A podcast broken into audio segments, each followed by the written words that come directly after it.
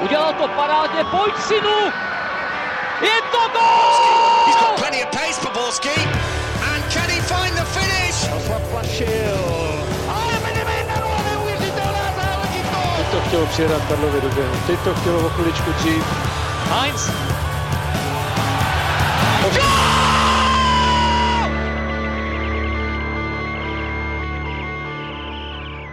Dobrý den, víkend je opět pryč, což pro některé znamená návrat do práce, pro mladší ročníky start školního roku. Jsou tací, pro které to neznamená vůbec nic a pro nás je to signál k natáčení nového dílu Fotbal Focus podcastu. Tak vítejte. Tentokrát se zaměříme na pozici Pavla Vrby v Plzni, z národního týmu a všechno kolem něj a taky druhou ligu. A s tím vším se přišel vypořádat Radek Špreňár z Deníku Sport. Ahoj. Ahoj.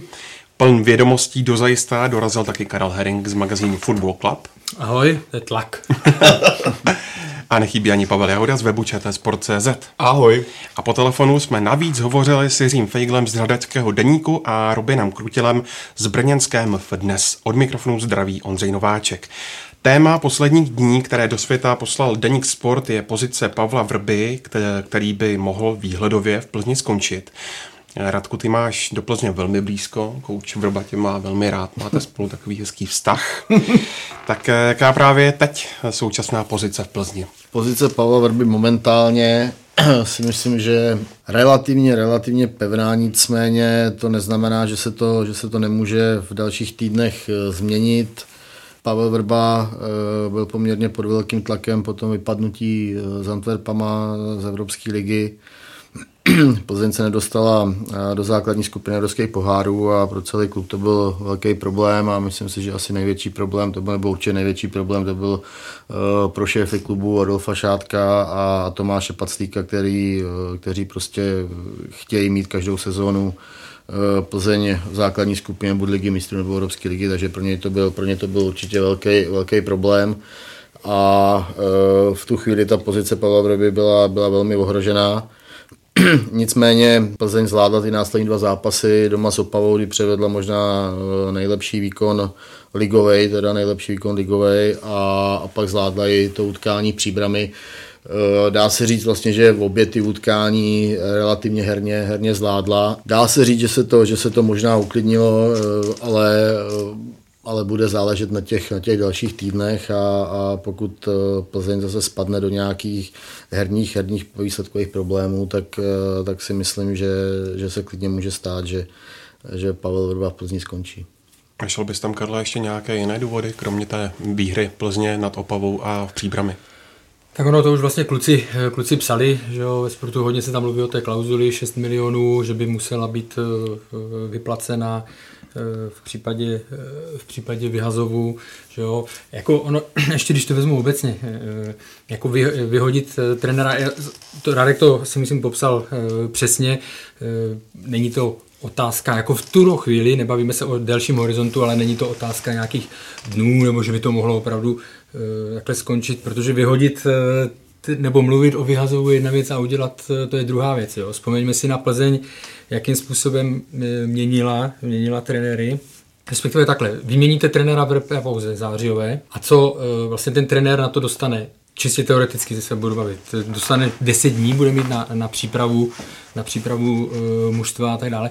Plzeň má teď je v situaci, kdy sice vypadla z poháru, ale pro ní v lize to může být, řekněme, drobná výhoda, protože se soustředí na ligu, zatímco Slávia Eh, Sláví čeká to, co, eh, s čím se setkávala Plzeň v předchozích sezónách, to znamená zápasy na Barceloně, zápasy s Dortmundem, kdy se bude ta pozornost eh, toho týmu tříštit, bude prostě, ty hráči budou víc myslet samozřejmě tři dny před zápasem na Barcelonu, než na zápas v Příbrami, takže v tuto chvíli ta Plzeň si může, eh, má určitou výhodu a tady nějakou změnou eh, by si to mohla, eh, mohla rozbít, protože by začínala vlastně, vlastně od znova. Ale co se týká těch vyhazovů, tak Víme, jak to bylo, ano, v předchozích letech, když Dušan Uhrin nepostoupil s Viktorkou do, do poháru, skončil Miroslav Koubek, ho následoval, že jo, potom ho potkalo to samé.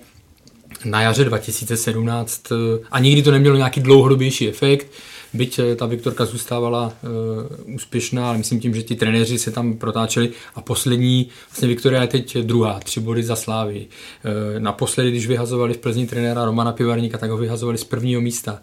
Jo, měl, měli těsný náskok, ale, ale vyhazovali ho z prvního místa a pak uh, Viktorka titul nezískala, takže uh, v tomto směru bych byl, a oni to samozřejmě v klubu vědí, bytě tam, to pnutí tam bez sporu je, tak vědí, že by to bylo riskantní krok. Vám osobně dávalo by to smysl, ten vyhazov, Pavle? Tak oni tady kluci teďka dobře zmínili ty argumenty, proč vlastně Pavel Vrba, řekněme, zůstává nadále. Ono by k tomu šlo i přidat dle mého nějaký faktor změn, které v tom kádru proběhly, faktor zranění, ať už to byl Aleš Čermá, který je teďka pro hru Plzně velice důležitý, pořád chybí Roman Hubník, odešel Patrik Hrošovský, takže ten tým se nějak zžívá s, s těmi novými pořádky, které tam jsou nastavené. Ale mě teďka zaujal rozhovor s Pavlem Nedvědem uh, pro česká média, kde on zmiňoval právě rozhodnutí Juventusu po téhle sezóně, kdy vlastně skončil Allegri a on říkal, hele, měli jsme strašně, úspěšnou, strašně úspěšné období, které možná nikdo nedokáže vlastně zopakovat na pozici trenéra, ale cítili jsme, že je tam jistá stagnace a takže jsme se rozhodli prostě zkusit jít novou cestou, která ten tým okyslíčí. Není tam záruka, že to, že to v podstatě bude zase tak dobré, ale zkusit novým směrem. Když se podíváme na Plzeň výsledkově, ona je dlouhodobě na vrcholu, loňská sezóna skončila druhá, teďka je zase, jak bylo zmíněno, druhá, ale osobně mi přijde, že co se týče nějakého výkonnostního progresu nebo nějakého neustálého zlepšování, posouvání toho týmu dál, tak z mého pohledu je tam jistá, jistý druh stagnace. Mluvilo se tady i o tom, jaká je vlastně kolem toho týmu ne, ne, nebo kolem trenéra negativní aura, kterou on si vytváří sám kolem sebe a z tohoto pohledu jak Karel zmiňoval, máte jenom 10 dní reprezentační pauzy, na druhou stranu je to vlastně možná ideální období, kdy do toho říznout, kdy, kdy jste vlastně vypadli v evropských pohárech, váš tým prochází nějakou generační změnou, kdy to tvrdé jádro, řekněme, odchází pryč nebo končí kariéru a přichází mladší generace. A proč s tímhle nespojit právě příchod nového trenéra, který třeba, mluvilo se tady nahlas o Adrianu Gulovi, který umí pracovat s mladými hráči, který je extrémně progresivní.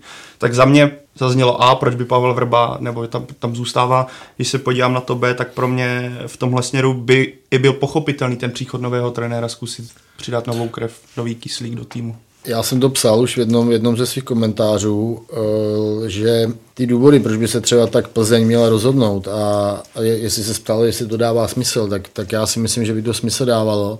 Nejenom z toho, že, eh, že Pavel Vorba nesplnil ty cíle, který před, eh, který před ním stály a, a který prostě to vedení klubu po něm požadovalo, ale i z hlediska nějaký hm, prostě toho herního progresu a, a té výkonnosti vlastně Plzeň odehrála 10 zápasů v sezóně a, a z toho 4 zápasy hrála opravdu hluboko pod, svý, pod svýma možnostma, což taky na něco ukazuje. A, a já v tuhle chvíli necítím jistotu v tom, že, že Plzeň se bude neustále držet na nějakým výkonnostním standardu. Já tam prostě uh, tu jistotu nemám a, a proto si myslím, že, že ta změna trenéra uh, by třeba Plzni, Plzni pomohla. Říkám, že to bylo stoprocentní. Na druhou stranu asi, asi každému je úplně jasný, že kdyby šlo o Pala Vrbu, tak, uh, tak kdyby byl v Plzni v této situaci dokoliv jiný, uh, tak, tak v Plzni skončí a netrénuje. Takže takže Pavel Vro prostě má, má velmi specifickou pozici v tom plzeňském klubu a i u fanoušků a, a takže Plzeň se v tuhle chvíli prostě zřejmě, zřejmě nerozhodla k nějakému jako razantnímu kroku. Já jsem trošku na, řekněme, na opačné straně, nebo v tomhle mám jiný názor. Já si myslím, že v těch reprepauzách by se jako měnil trenér opravdu, že ten tým v krizi. Jo? Když prostě máte tři body místo, jo, místo uvažovali z toho středu tabulky a tak dále, máte tři body. To bude teďka tak, třeba případ Opavy. Tak tam, tak tam jo, ale u té Plzně, jako ano, on nesplnil úkol, na druhou stranu, když si vzpomenu, když si vzpomenu na tu odvetu, tam nebyl problém ani tak jakože herně, nebo že by to tam prostě bylo selhání selhání v útoku. To, co říkal Radek, je pravda, že kterýkoliv z trenérů, a já jsem to tady zmiňoval, ta jména, tak by šel na druhou stranu Pavel Vrba za to, co dokázal v Plzni za to, co, jakým způsobem, kolik peněz tam e, přinesl díky, díky úspěchům v Evropě, tak přece jenom asi to jiné postavení má, e, nebo jinou, jiné postavení má oprávněně, si myslím. Jo. Takže pro mě v tuto chvíli, e, buď to měli, protože jsme se o tom už bavili na, v průběhu minulé sezóny, buď to měli udělat v létě, kdyby dali tomu trenérovi čas, a už tehdy byly nějaké ty, že jsme, jsme se o tom bavili, že ty nějaké ty signály tam eh, toho vzájemného opotřebení a o tom potřebování a tak dále byly. Jo. Takže buď to měli udělat v letě, anebo teďka, z mého pohledu teďka spíš, eh, prostě ano, jsou tam nesoulady a tak dále, ale pokud to půjde, tak se domluví, že prostě se to sklidní a že to dojedou do do konce podzimu a pak si můžou říct. Jo. Na druhou stranu já si myslím, že a budem, budu na to zvědavý, jakým způsobem třeba v září se bude Viktorka prezentovat, protože eh, Radek zmínil to číslo těch 10 zápasů. Jo. Ano, některé se jim nepovedly, ale to je během jednoho měsíce, to je taková morda, uh, morda zápasů, protože oni vlastně jeli furt uh, středa, neděle, středa, neděle. Uh, kdysi, když byla Viktorka, když hrála kvalifikace, tak ještě to byl ten jiný systém, kvalifikace nebyly čtyři předkola, byly tři a tam UEFA ještě dokázala mezi druhé a to třetí, to rozhodující předkolo dát jeden týden volna. Jo. Teď neexistuje a myslím si, že ty týmy potom opravdu, které začínají někde v prvním, ve druhém předkole, tak je to okolo té půlky e, srpna do ženy. Viděli jsme to u Kluže, měla zraněné, měla zraněné opory a tak dále. Takže to je ten, to léto, prostě ten červený za srpen je fakt e, pro ty kluby, které to hrajou a mají těch e, čtyři až šest pohárových zápasů navíc je vražedný. Na druhou stranu Plzeň má široký kádr a rozšiřovala ho i kvůli tomu, že ten prázdninový Eh, nebo že ty prázdninové měsíce jsou takhle nabitý, takže se na to připravovala a zase eh, Plzeň ty předkola hrála jenom dvě. Já vím, že to je prostě měsíc jako v zápřahu, ale, ale eh, ten tým prostě na to měl být připravený a, a nedovolit si takovýhle, takovýhle výpadky, jako prostě bylo třeba na Olympii, jako jsou, jako byl v Antwerpách v prvním zápase, velmi problematický, asi suverénně nejhorší zápas sezóny předvedla doma se Slováckem, byť tam bylo spousta změn cesta Slávě, ale eh, naopak právě tam, tam se měli ukázat eh, ty hráči, dejme tomu na hraně, na hraně základní sestavy nebo na hraně nominace, prostě to nevyšlo a ještě mi tam vypadl jeden zápas, eh, kdy Plzeň hrála velmi špatně, v Teplicích druhý poločas špatný, na Bohemians první poločas špatný, ale že prostě těch, těch výpadků herních z pohledu Plzně bylo moc. No. Ono se tohle pojí z výkony týmu, ale potom vidíme i, jak Pavel Verba reaguje vlastně na lavičce, že to není takový ten suverénní trenér, který vám pozitivně žene tým, ale vidíme tam často mimiku, gestiku, ale držení hlavy, sezení, zoufalství ve svém křesílku a tohle není pro mě jako signál nebo jednání trenéra, který si je v pohodě, který si je jistý svou pozicí, který v podstatě by měl ten tým táhnout, což to jsou jako dílčí body proč pro mě přijde i celkem nebo akceptovatelné uvažovat eh, o té změně v současnosti. Jako, to je to, zase na to navážu. Ta, ta jeho řeč těla směrem ven je velmi špatná, velmi negativní a už to bylo i v té minulé sezóně. Jo. Na mě, kdybychom to měli charakterizovat jedním slovem, to jeho počínání už s tou minulou sezónou a tak dále, tak je jako zlo nebaví, že ho to nebaví. Jo. Přesně tak, no. Na mě, na mě, on, samozřejmě, že on jako, ne, neříkám tím, že něco fláká nebo tohleto, ale ten, to, co on dává na venek, chce vyhrávat, určitě chce vyhrávat, jo, tohleto. To, co on dává na venek, je, že ho to tolik nebaví. Jo? A teď samozřejmě ty důvody tam můžou být různé, k tomu se asi dostaneme, jo? Prostě, že některé věci se v tom klubu uvnitř ve vedení a tak dále změnily, jo? Už, už to není, ale k tomu si myslím, že se e, dostaneme. Druhá strana je motivace. Naprosto přirozeně je, pokud by byl nějaký pokles motivace. Co on může v Plzni ještě víc dokázat. To, co on dokázal, ne že v Plzni to nikdo už eh, nedokáže, ale v českém fotbale to bude mít problém na to, aby to někdo uh, navázal. Jo? Třikrát Liga mistrů, tři tituly, jestli se nepletu, čtyři? No, ale on jeden má kryč. Jo, má poloviční. Tři a půl. Ne, ne. Jste no, vlastně správně. No, to. A, takže ta motivace prostě je, ta motivace je zákonitě nižší, to chápu, ale pak v tom případě se samozřejmě nabízela otázka, proč eh, sám nepřijal jinou výzvu, nebo proč se to nedohodlo jinak, nějak jinak v létě. Když se odhlédneme na zpátek, tak co to vlastně odstartovalo ten uh, pošramocený vztah eh, mezi Pavlem Vrbou a vedením Plzně? Antwerpy to asi nebyly, Radku. Antwerpy to nebyl, já si myslím, že by o tom mohl dobře mluvit eh, Karel, protože který u toho vlastně byl, že u toho, u toho odchodu vrby eh, k nároďáku, kde se tam ty stahy poničily, tak možná, možná Karel k tomuhle asi řekne víc. Jo, tak tam samozřejmě to se, eh, to se ví, že vlastně dlouho to, že to byla taková partizánská akce tehdy, tehdy Fačru, že se vlastně dlouho, dlouho to vypadalo, že nepůjde a nakonec ze dne na den se to změnilo. Adolf Šádek tehdy vlastně že byl hodně zahrzený nebo naštvaný, byly ty výroky Eh, do médií s tou eh, vrbou, že jo, uh-huh. s tím stromem jo, a tak dále. Tam se to týkalo taky vlastně výstupních klauzuly a to, že on jim to neřekl, Pavel Vrba, jo, že, že, že vlastně ta možnost, že teda k té reprezentaci půjde. Jo. Takže tam se to pošramotilo. Když se to vrátilo, tak samozřejmě to bylo v období, kdy ta Viktorka měla nějaké úspěchy, ale ne, neplnila to tak, jak by si oni představovali, takže to byl takový takový návrat, eh, ale už to byl spíš eh, snětek z rozumu a on to Adolf Šádek On to Adolf Šádek eh, potom i přiznal, že vlastně v, minulý, v minulé sezóně, že ty vztahy už jsou že ty vztahy už jsou víc na bázi e, profesionální. Ono se tam v Plzni i změnilo třeba i to, že trenér Vrba byl zvyklý, že e, tam se věci řešily ve třech lidech. Že? Samozřejmě tak neberu majitele Tomáše Paclíka, ale takové ty sportovní věci a tak dále se řešilo v trojici Adolf Šádek, František Mysliveček, Pavel Vrba a prostě když oni se sešli, tak eh, za půl, to, co potřebovali, tak za půl hodiny bylo e, vyřešeno a snadněji našli nějaký, e, nějakou shodu.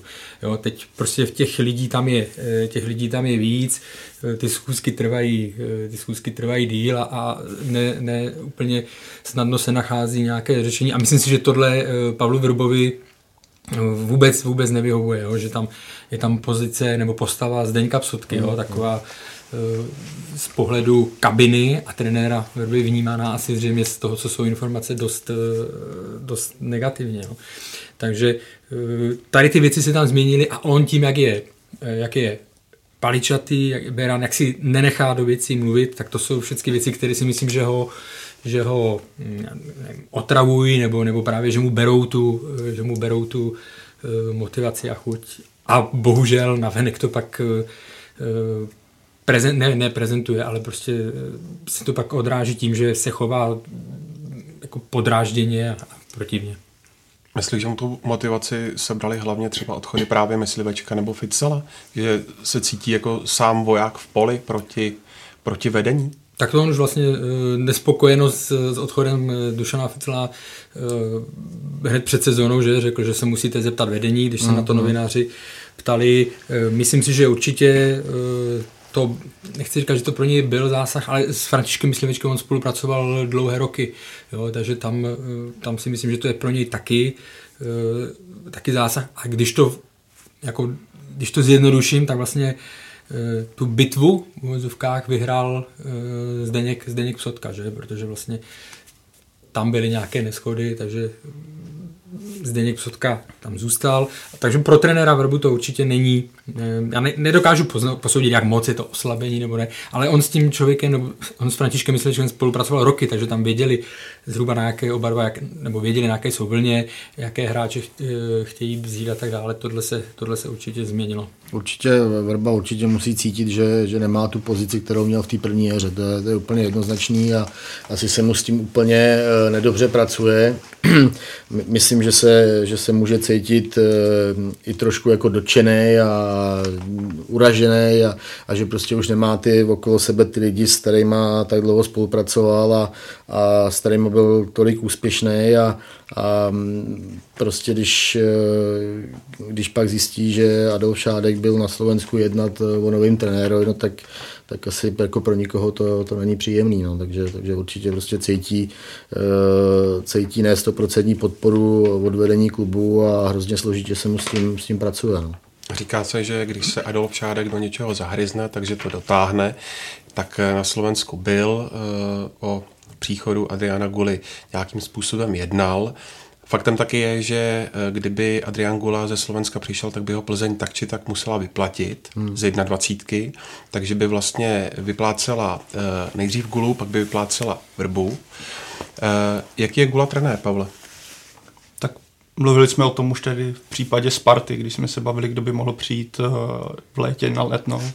a asi to můžeme zopakovat, že pokud asi tady v československé kotlině hledat nějakého progresivního trenéra, tak on bude mezi takovou tou naprostou špičkou, co jde vyhledat. O to to bylo v dobách Žiliny a i posléze, ať už to z jeho analytické přípravy, kdy on je jako fakt perfekcionalista, který posílá domácí úkoly a snaží se posouvat hráče i během tréninkových částí, nebo ať už je to jeho ofenzivní styl fotbalu, nebo jak on dokáže pracovat s mladými hráči, kdy vezmeme Stano Lobotka, um, Škriňar, kteří jsou teďka, řekněme, nějakým způsobem, zejména Škriňar je hvězda a právě on, to jsou hráči, kteří mají stopu právě Adriana Guli a pro mě Plzeň je známá tím, že ona tíhne k nějaké československé cestě, takže pro mě tyhle všechny faktory nějakým způsobem dávají smysl i z pohledu toho, když, eh, když já byl jako nějak v Plzni a viděl, jak, na jakou cestu se vydala Slávia, teda na trenéra Trpišovského, který má jasně nastavenou cestu,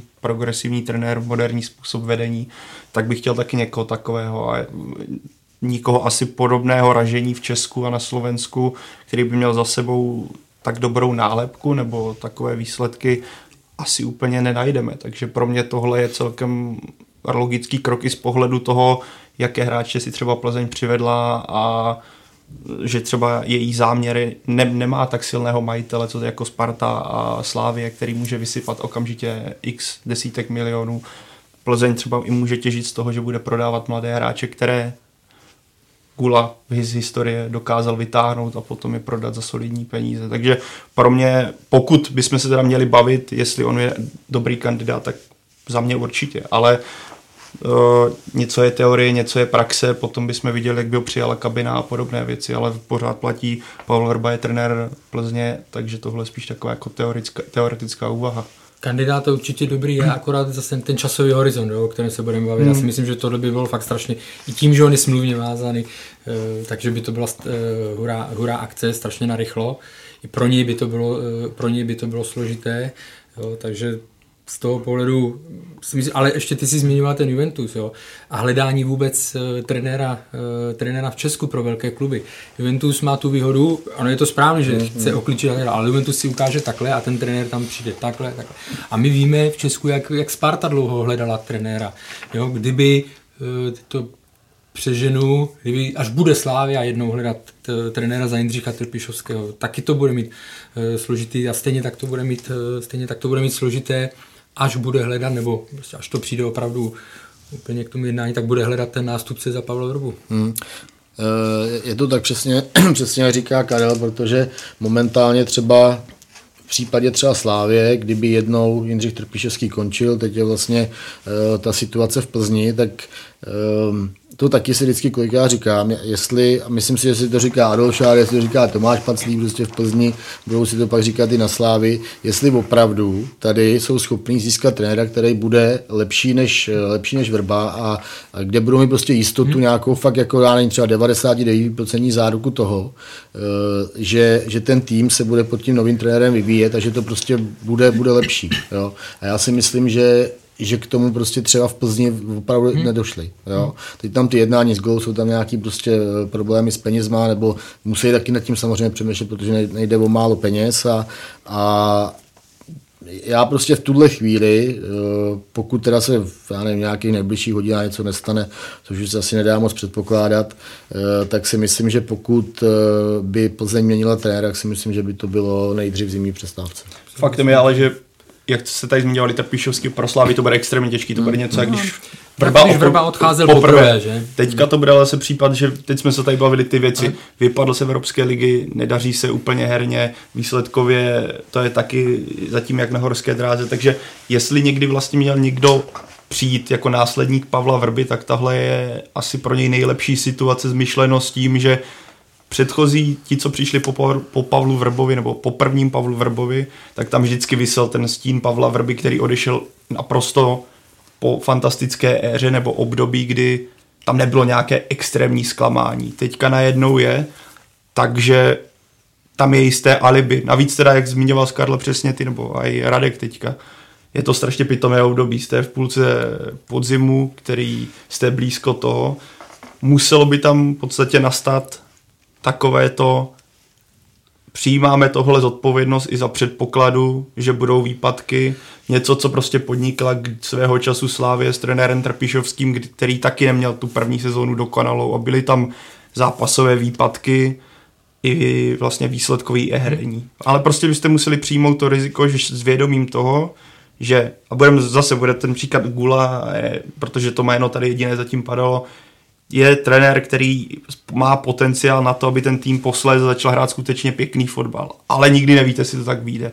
A je dost možné, že by ta první sezóna byla skutečně nemoc dobrá. Je o, teď je otázka, jestli je Plzeň ochotna tohle riziko to je, podstoupit. To je to. Plzeň není klub, tam, tom já vidím největší rozdíl. Plzeň není klub, který si může dovolit, jakože uvidíme, jak to tu první hmm, sezónu, hmm. ale dáváme ji na, na rozhraní, hmm. protože Plzeň se netají tím, že je závislá nebo že prostě ten, tu úroveň si může udržet díky penězům z evropských pohárů. Jo. Takže Slávia a u Sparty to vidíme prakticky každou sezonu, eh, byť nechtěně z jejich pohledu, ale eh, Slávia dobře, nepovedlo by se to OK, ale tady pořád je eh, finančně silný majitel. Plzeň prostě si nemůže dovolit jít do rizika. Oni opravdu do té změny, do té změny půjdou až ve chvíli, kdy budou naprosto přesvědčení, že není, jako, není zbytí, jo? že není jiný, jiný, jiná mm, možnost. Jo? Ještě když jsme se ba- a, a fakt jeden z největších problémů je e, ta, ta pozice toho trenéra.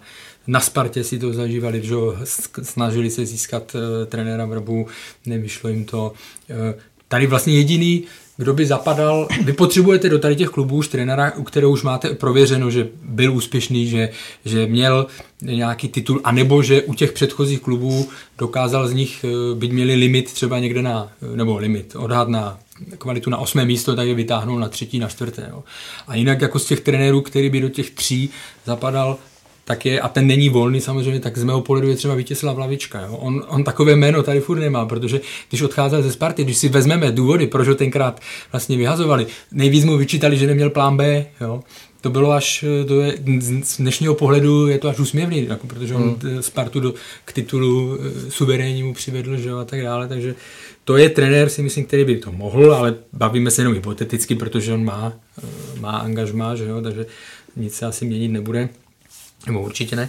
Takže chápu, že pro ty kluby je obecně velký problém sehnat eh, adekvátní náhradu, i proto vlastně hmm. koukají eh, na Slovensko. Já, já když se třeba snažím, jako, nebo kdybych se vžil do role, hmm. do role Adolfa Šátka a říkal si, tak Pomůže mě třeba Martin Svědík, jako bude, bude lepší než Pavel Vrba, má, nemá zkušenosti s velkýma klubama, e, s těma menšíma hraje úplně jiný fotbal, než by třeba Plzeň, Plzeň potřebovala nebo měla by hrát. Je to osoba Martina Haška. E, já když si vemu třeba trenéři, který momentálně jsou na těch ligových štacích, tak mě třeba by největší smysl dával, možná to pro někoho bude úspěšný, úsměvný, ale mě by třeba největší smysl dával třeba příchod Petra Rady jo, který je jednoznačně prokazatelně, jak ve Spartě ten půl rok, tak teď v Liberci odved uh, hromadu dobrý práce a, myslím si, že, že on by tam třeba, třeba i pasoval. Jako je, je otázkou zase uh, ohledně nějakého rozvoje klubu uh, nebo toho, uh, toho mužstva, jak by to třeba fungovalo do budoucna, jestli to je třeba na nějaký tři, čtyři roky. Uh, to je otázka, Zase na druhou stranu, já prostě, když vidíme, jak, jak pod ním hraje Jablonec, byť teď třeba to není tak úplně super jako v té minulé sezóně, ale pořád prostě výsledky má, tak pro mě to je třeba uh, jméno, který, který bych tam nespochybňoval a který by mě třeba i za toho Pavla, Pavla Verbu tam seděl. No. A jako já si myslím, že on udělal uh, svůj vlastní osobní progres i jednak hmm, to hmm. Uh, řekněme tím vystupováním, to, že je temperamentní pořád, je, je tohle, ale když to srovnám, kdy byl v Teplici, kdy, kdy prostě možná už si to někteří nepamatují, ale to byly výživné opravdu tiskovky, to byly vyloženě i jako eh, ještě řekněme, agresivnější útoky, jo, směrem, eh, směrem eh, k novinářům, jo, takže, ale to je, on splňuje to, co jsem, to, co, jednak ty výsledky a to, co jsem říkal, že prostě se svými týmy dokáže jakoby se ke 100% přiblížit, jo? nebo, nebo oká, dokáže ten tým pozvednout. Jablonec možná má v této sezóně lepší výsledky než hru, ale nezapomínejme na to, že prostě tam opravdu bylo hodně mm, změn mm, jo? A, a výsledkově, výsledkově to se drží na špici, samozřejmě poháry, to je, to je velký, velká kaňka, ta, ten pivník, ale, ale je to určitě, pokud bychom měli narychlo takhle projet tu tabulku těch trenérů současných ligových, tak tak eh, souhlasím s tebou a zároveň souhlasím s těmi otazníky u, u jmén třeba, které si, hmm, které si hmm. zmiňoval, protože je to strašně, eh, jako každý, to jsou strašně takové ty jednoduché debaty. Měl by někdo uh, mladý, jo, hmm, progresivní, hmm. já úplně z toho rostu, když paní čtu, že Jaroslav Šilhavý je old school, jo, hmm, a tohle to, hmm. ale vy si nemůžete, podívejte se, jakou chybu udělal Manchester United, když hledal nástupce za Alexe Fergusona. Jo? Tam měl jednoznačně přijít prostě frajer, který byl zvyklý na nejvyšší, na největší tlak, tam měl být Mourinho, tam měl být Ancelotti nebo někdo. David Moyes byl trenér, který dokázal Everton dostat pod tu nejlepší, eh, pod tu nejlepší špičku, ale nebyl to trenér připravený pro takový velkou klub. Takže hmm. neříkejme, někdy jako se uchylíme k tomu, že někdo, že teoreticky řekneme, měl by dostat šanci někdo mladý, ale to je jenom jako A a ta praxe potom je, je úplně hmm. o A zároveň jako zase nemůžeš nikdy říct, že když přivedeš jméno jako po Fergusonovi, jako kdybys přivedl, zmiňoval Mourinho a tak, že bys měl záruku toho, no to nejde, že vidíme to třeba, by to tak špatně já, určitě. To, to asi tehdy ne. Tehdy, tehdy, tehdy, asi, jako Manchester tehdy asi ne, vidíme ale zároveň v současnosti tendenci, jak ty zmiňuješ mladé trenéry, někdy to nevíde, někdy je to obrovský průstřel, jako, nebo a konec vlastně veškeré té ideje, která tam, jako, s kterou ten klub začal. Na druhou stranu pak vidíme kluby, kdy to skutečně funguje, kdy ten trenér dokáže s tím týmem pracovat. A já vlastně i chápu, pokud, proč vlastně Plzeň by se tímhle směrem vydala, pokud se zhlíže nějaké jako světle budoucnosti z pohledu nějakého zase zopakuju to slovo, nějakého progresu a práce s, s mladšími hráči, kteří tam teďka jsou, ale je to nikdy, nikdy prostě nejde říct, že tahle cesta A bude správná, tahle B. Může to dopadnout vždycky strašně dobře nebo strašně špatně. Já to jenom doplním, to samozřejmě není vůbec nic proti mladým uh, trenérům, kteří jako spousta z nich si zaslouží tohleto, ale akorát si myslím, že tak jako ve všem, že to musí nějakým postupně si to musí eh, vypracovat. I sám pro něj eh, potřebuje hmm. nabrat zkušenosti, že jo, než, než vleze do, než vleze do Sparty, do Slávy, do Plzně. Mě ještě, jak jsme se tady bavili o, o Petrovi Radovi a, a, a zároveň o Pavlovi Verbovi, jak je Pavel Verba negativní na té střídačce a jak prostě ta jeho řeč těla je hmm. prostě více méně z 90% všechno špatně, tak, tak třeba ten Petr Rady by ulítnul na tu střídačku, tak on je takový na té střídačce samozřejmě, že má taky jako nějaký negativní projevy, ale, ale většinou jako je pozitivní a, a vždycky, to se mi vždycky líbilo, vždycky hrozně stál za hráčem. Mm, jo, za, za celou tou kabinou a, a myslím, já hodně třeba dám na takovou tu psychologii, jo, jak ty trenéři prostě s tím, s tím týmem pracují, protože je to prostě strašně důležitá věc, e, tak by mě jako hrozně zajímalo, jak by se ten tým proměnil, protože my jsme Plzni vyčítali, že jich není život, že, mm. že pod Palmem Verbou hrajou hrozně jako rutinním způsobem a že tam nejsou v tom žádné emoce. Tohle si myslím, že by třeba Petra do toho týmu dostal během, během pár tréninků, jo? že by se to úplně, úplně změnilo a že ten tým prostě by, by okamžitě ještě prostě třeba nevím, o, level, o level prostě vyrost. No. O, tom, o tom jsem přesvědčený. Ještě napadl třeba Luboš Kozel. No, to je pro mě ale věčná záhada, protože když se bavíme o nějakých motivacích, já z něho za poslední roky necítím e, touhu e, prostě v té lize nějakým způsobem prorazit. Jo. Je fajn, jakože se trénuje e, juniorské reprezentace, ale on už vlastně i Plzeň jednou, dvakrát odmítl, že jo, a to si myslím, že to je klub, který by jako proč by za ním měl chodit po třetí, po čtvrté, no? takže já, u něj, u něj mi trošičku chybí takový prostě uh, drive nebo chuť se vrátit do té ligy a znovu se tam, znovu se tam ukázat, porvat, kam by, to, kam by daný klub dovedl. Asi není tajemstvím, že Pavel Verba má nyní nápadníky z Arábie. E, myslíte, že se nakonec přikloní k lukrativní nabídce? To je vlastně tak, jak eh, ta nabídka tam byla, já jsem teda slyšel, že tam byla jedna, že byla, nebo ne, že jedna, ale o jedné, které nevím, jestli bylo víc, že byla z Egypta. E, tam hodně záleží opravdu to, co kluci psali e, ve sportu, že e, tam se hrajou ty peníze, které nejsou, nejsou malé. Já si prostě myslím, že nevím, jestli to bude v zimě nebo po sezóně, ale Pavel Vrba odejde do zahraničí, ten baník, o kterém se mluvilo, bude někdy až, asi až dále, jo, protože jeho, jeho ambicí nebo cílem je podle mě další angažma jeho by bylo v zahraničí. Já si myslím, že by mu to i pomohlo ne, ne, třeba tlak by, jsme se bavili už před podcastem, možná tlak by byl stejný, ale bylo by to nové prostředí, kde by Pavel Vrba nebyl spojený prostě s nějakým s různými úspěchy i neúspěchy a kontroverzemi, které tady v Česku teďka jsou. A myslím, že tohle by mu pomohlo i po jeho nějaké osobní a psychické stránce, aby, aby se trošku, řekněme, chodil do klidu a nemá to nějaký pejorativní význam, ale prostě, aby se trošku dostal do větší pohody psychické. Eh, když se podíváme ještě do kádru, eh, Pavel Vrba hovořil o tom, že bude zeštihlovat.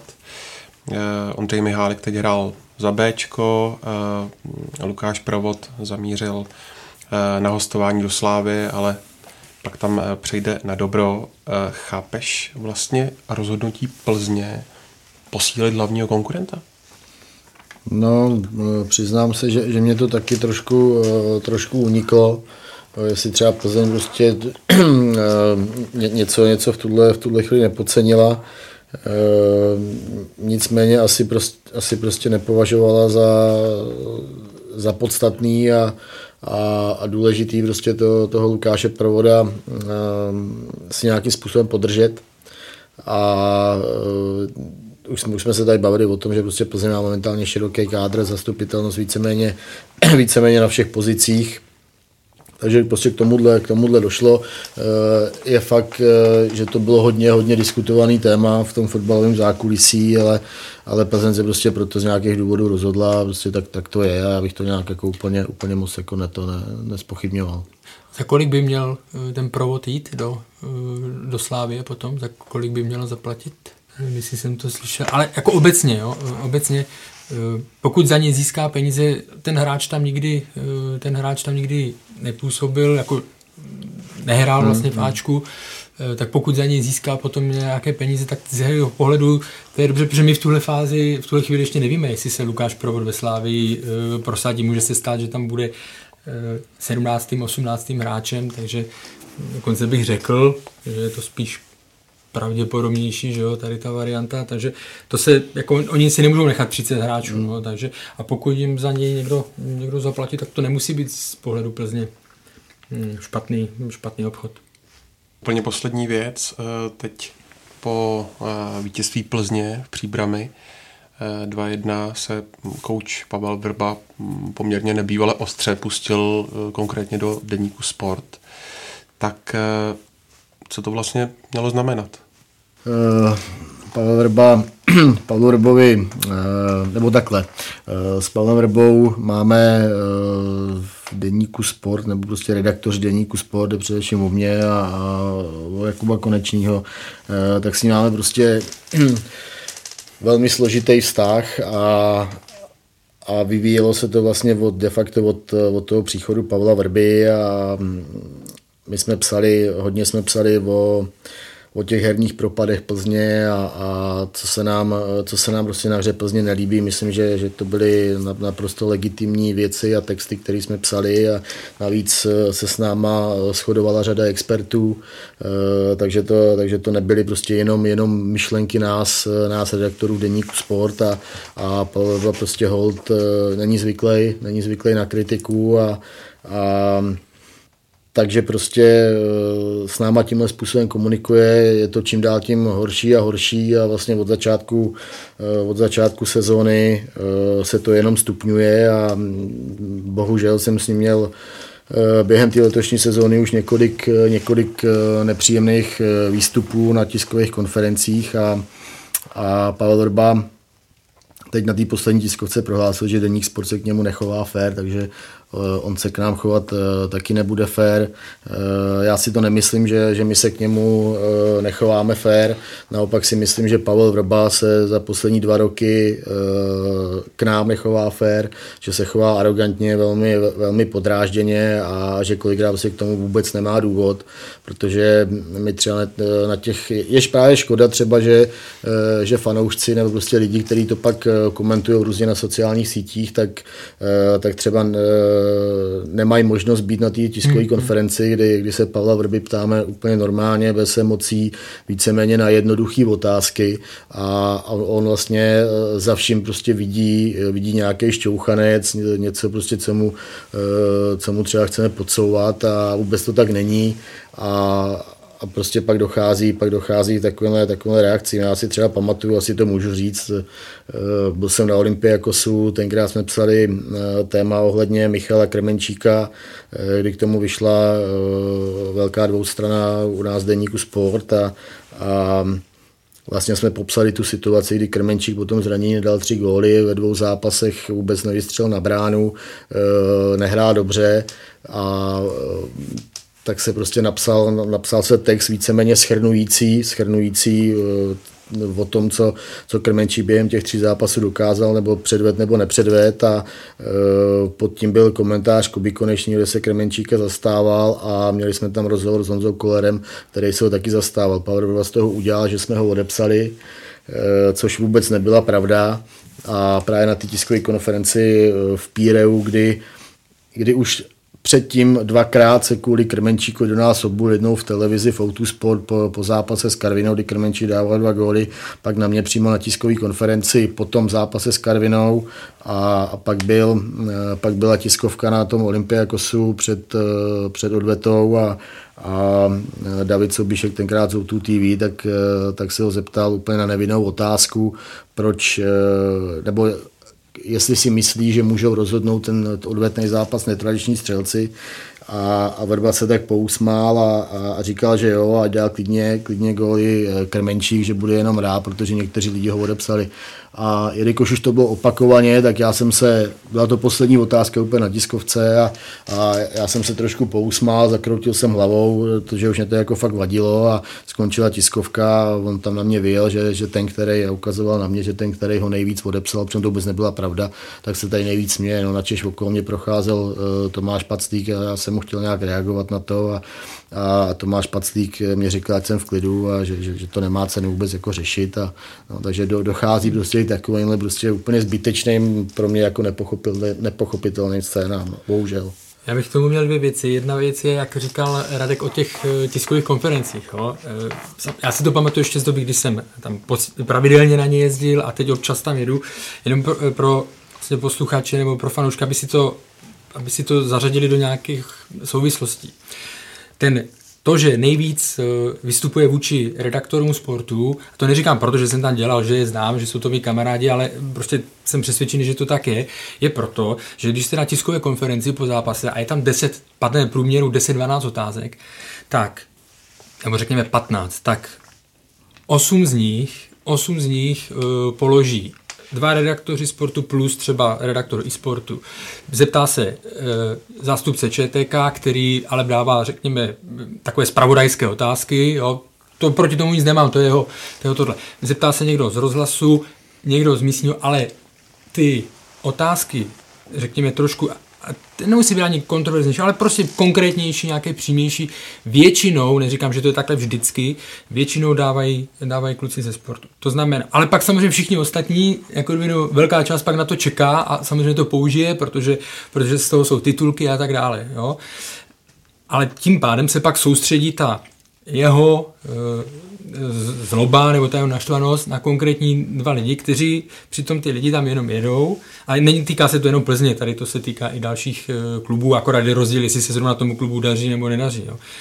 Ale ty lidi tam jenom jedou uh, udělat svoji práci. Jo. A, a právě, že tím, a ty otázky, i když zní tvrdě, tak tam jako nebo ne tvrdě, oni nezní tvrdě, ale ty jenom v podstatě potřebuješ, ty mu dáváš tomu trenérovi prostor, aby se vyjádřil, nějakému danému momentu a on pokud toho využije, tak si může udělat eh, perfektní obhajobu. Bohužel Pavel Vrba se v tom matlá to, jak když si spadnete do bláta a ještě se to snažíte hmm. prostě utřít a rozmazáváte to. Jo. Mě to mrzí o to víc, prostě, protože jeho já už jsem to říkal, no tak já, já ho znám od roku 2003. Já vím, že teďka eh, lidi ho nemají fakt rádi za to jeho vystupování a že je arrogantní a tak dále.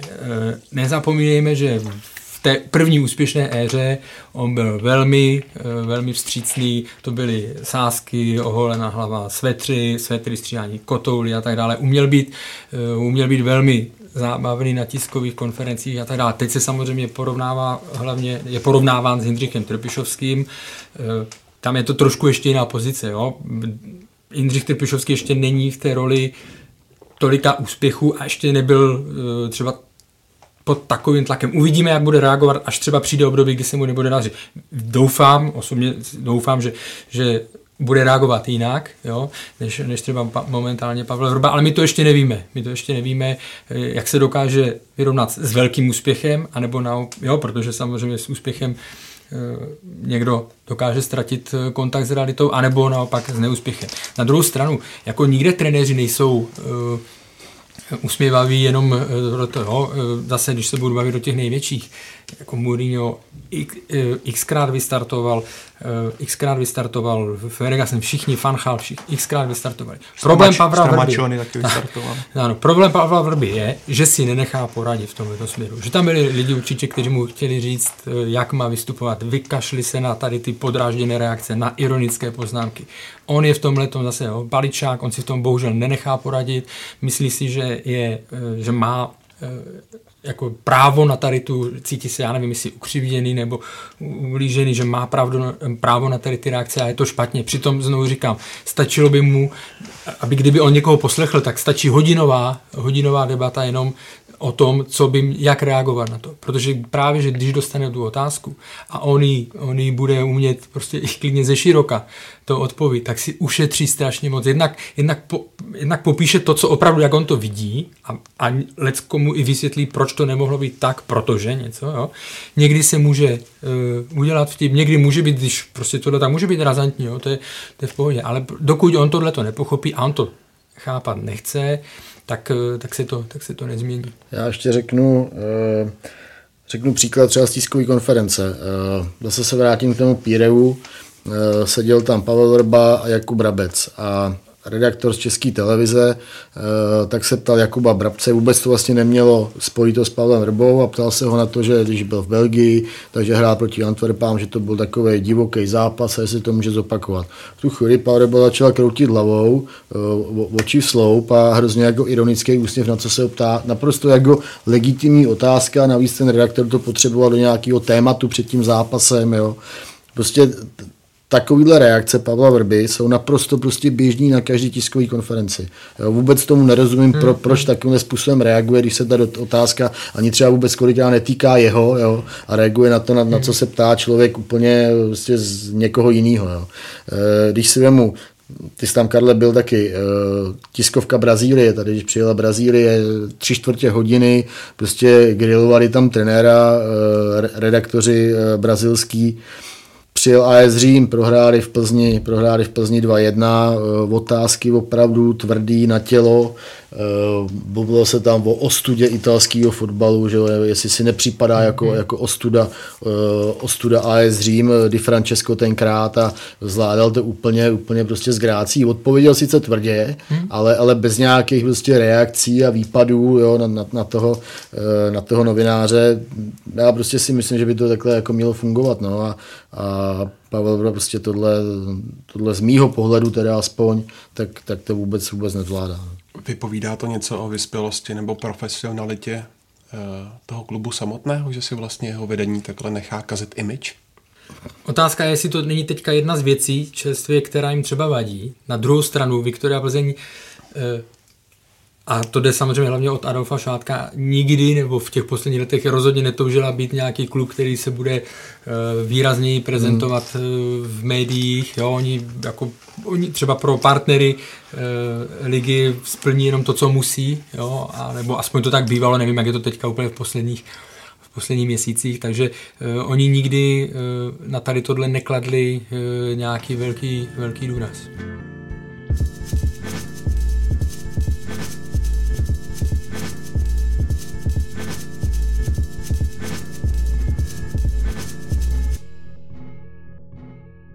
Tak pojďme k blížící se kvalifikaci mistrovství Evropy, kde na Čechy čekají důležité zápasy. Než se vrhneme na nominaci a zápasy samotné, tak musíme začít u Patrika Šika, který se dočkal změny dresu a z AS Řím zamířil do Lipska. Je to, Pavle, pro něj svým způsobem vysvobození?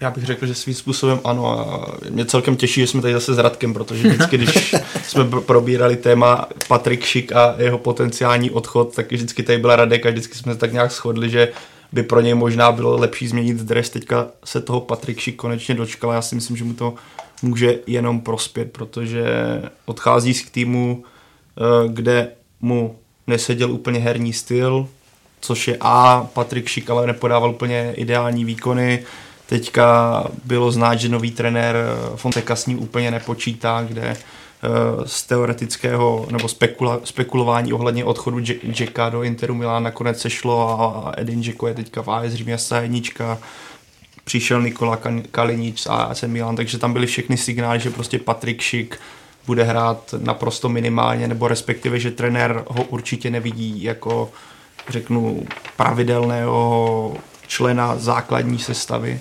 Takže pro mě to je jedině dobře a vlastně jsem za to strašně rád, protože jemu ho to může nebo já v tom přestupu zejména do Lipska vidím potenciál restartovat tu kariéru, ne že Patrik Šik se teďka úplně zasekl, ale vrátit se tam, eh, kde to bylo v Sampdorii Janov, kdy to skutečně vypadalo velice dobře a kde měl Patrik rozjeté skvěle. A věřím, že ten styl fotbalu, který bude v Lipsku, mu bude sedět. Bude mu sedět, Karle?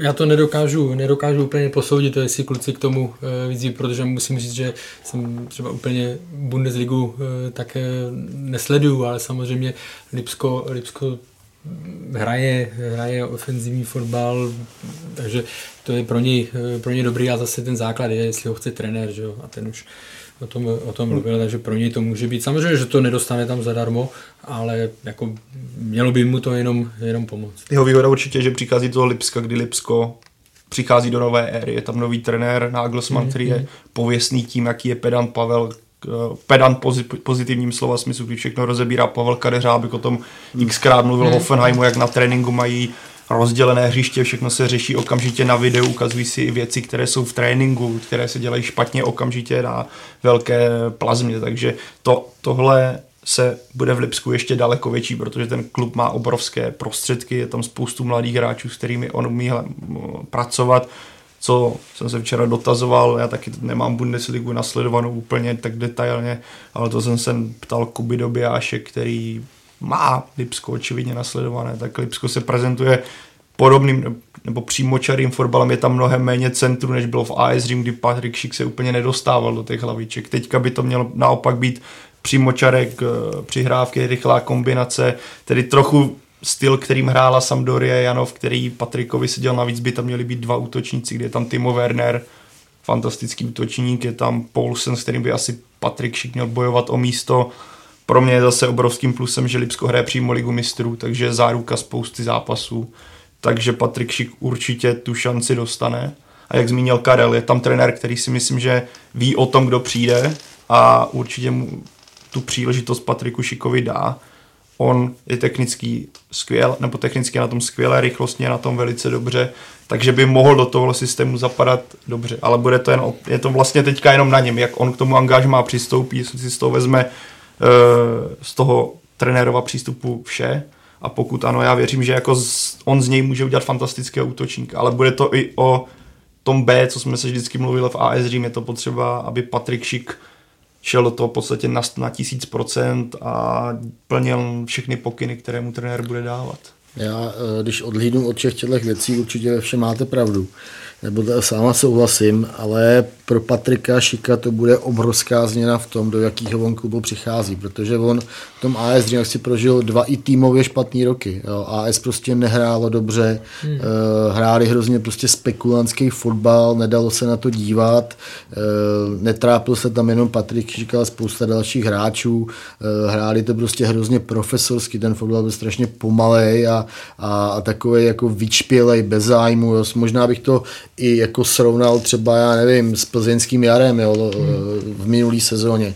A, a i ta nálada okolo toho týmu prostě jako nebyla dobrá. Oni byli kritizovaní, byli tam nějaký prostě stahový problémy, pak pak odešel Monči vlastně eh, v březnu, jo, který za Patrikem vždycky stál a, a měli spolu vynikající vztah, což pak třeba Patriky přiznal a, a teď najednou prostě přijde do klubu, který opravdu je super nastartovaný se skvělým trenérem, spousta mladých hráčů, je tam prostě vyloženě pozitivní atmosféra. Ještě se jim poved, eh, poved ten vstup do sezóny, vedou Bundesligu. Prostě to, já si myslím, že on přijde úplně do jiného světa. Jo? A, a myslím si, eh, jak ho znám, jako, že by ho to prostě mělo pohltit a, a, a ono se říká taková ta motivace, jo, jsou to takové jako strašný kliše, ale, ale v tomhle případě prostě mně to přijde, že, že to tam opravdu sedí, že on prostě získá úplně jinou motivaci, hmm. jinou chuť, tak do toho fotbalu, jo, takovou prostě vášeň a, a že tam tím prostě nasákne a, a pak už je teda samozřejmě jako na něm, jak, jak on na tom hřišti se bude prezentovat, ale, ale já prostě hrozně věřím, že, že tenhle klub je, je pro něj pravý. No. Hmm, to jako když vidíme to, co teďka říkal Radek, s AS Řím prostě, když jste jako hráč, tak to musí na vás eh, dýchat tak, že hele, snaž se, ale stejně asi prostě z těch vyjádření prostě můžeš dělat první, poslední a asi já na tebe sázet nebudu teďka s tím, že o něj Lipsko, řekněme, asi tvrdě bojovalo, co teďka si na to bude vidět pojít Radek víc, tak i pro to hráče to musí být spruha, že prostě do poslední minuty o vás ten klub stojí a chce vás natolik získat, že s AS Řím řeší každý, každý euro, je to tvrdé jednání, ale nakonec to vyjde, musím, myslím, že Patrik Ušikovi spadl kámen ze srdce a může ho to, tohle může strašně nakopnout. Ty jsi, Radku, hovořil s agentem Pavlem Paskou. Jak eh, ta jednání tvrdá byla?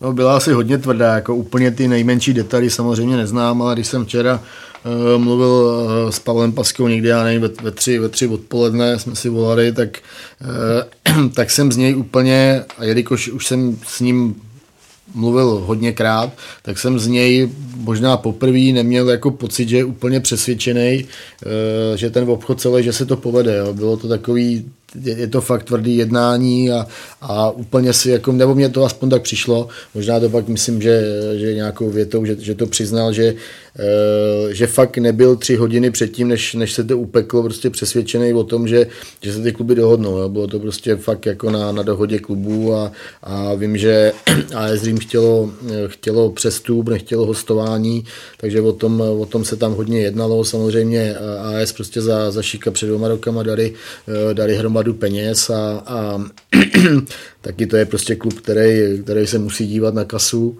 a tak, takže na tom nechtěl být tolik bytý a takže opravdu se tam jednalo jako o, o nejmenších detailech Eh, detailech té smlouvy a, a nakonec někdy po páté hodině, eh, já nevím, hodinu prostě před, před vypršením uzárky přestupů, tak, eh, tak, tak se kluby domluvili. No. Takže, takže pak jsem ještě po té šesté hodině jsem, jsem s Pavlem Paskou mluvil a tak evidentně bylo z něj cítit, jako, že mu spadnul kámen ze srdce a, a hlavně byl taky teda strašně přesvědčený, že, že tohle je pro Patrika, pro Patrika správná volba. Nicméně, nicméně on, on hned opakoval, jako že teď je všechno na šikovi a, a hmm. že je to o práci a, a že je prostě dobře placený, že si to musí uvědomit a, a že prostě musí dřít a podávat výkony a, a bez toho to prostě nepůjde. No, že mu jako nikdo to místo v sestavě nedá zadarmo. No.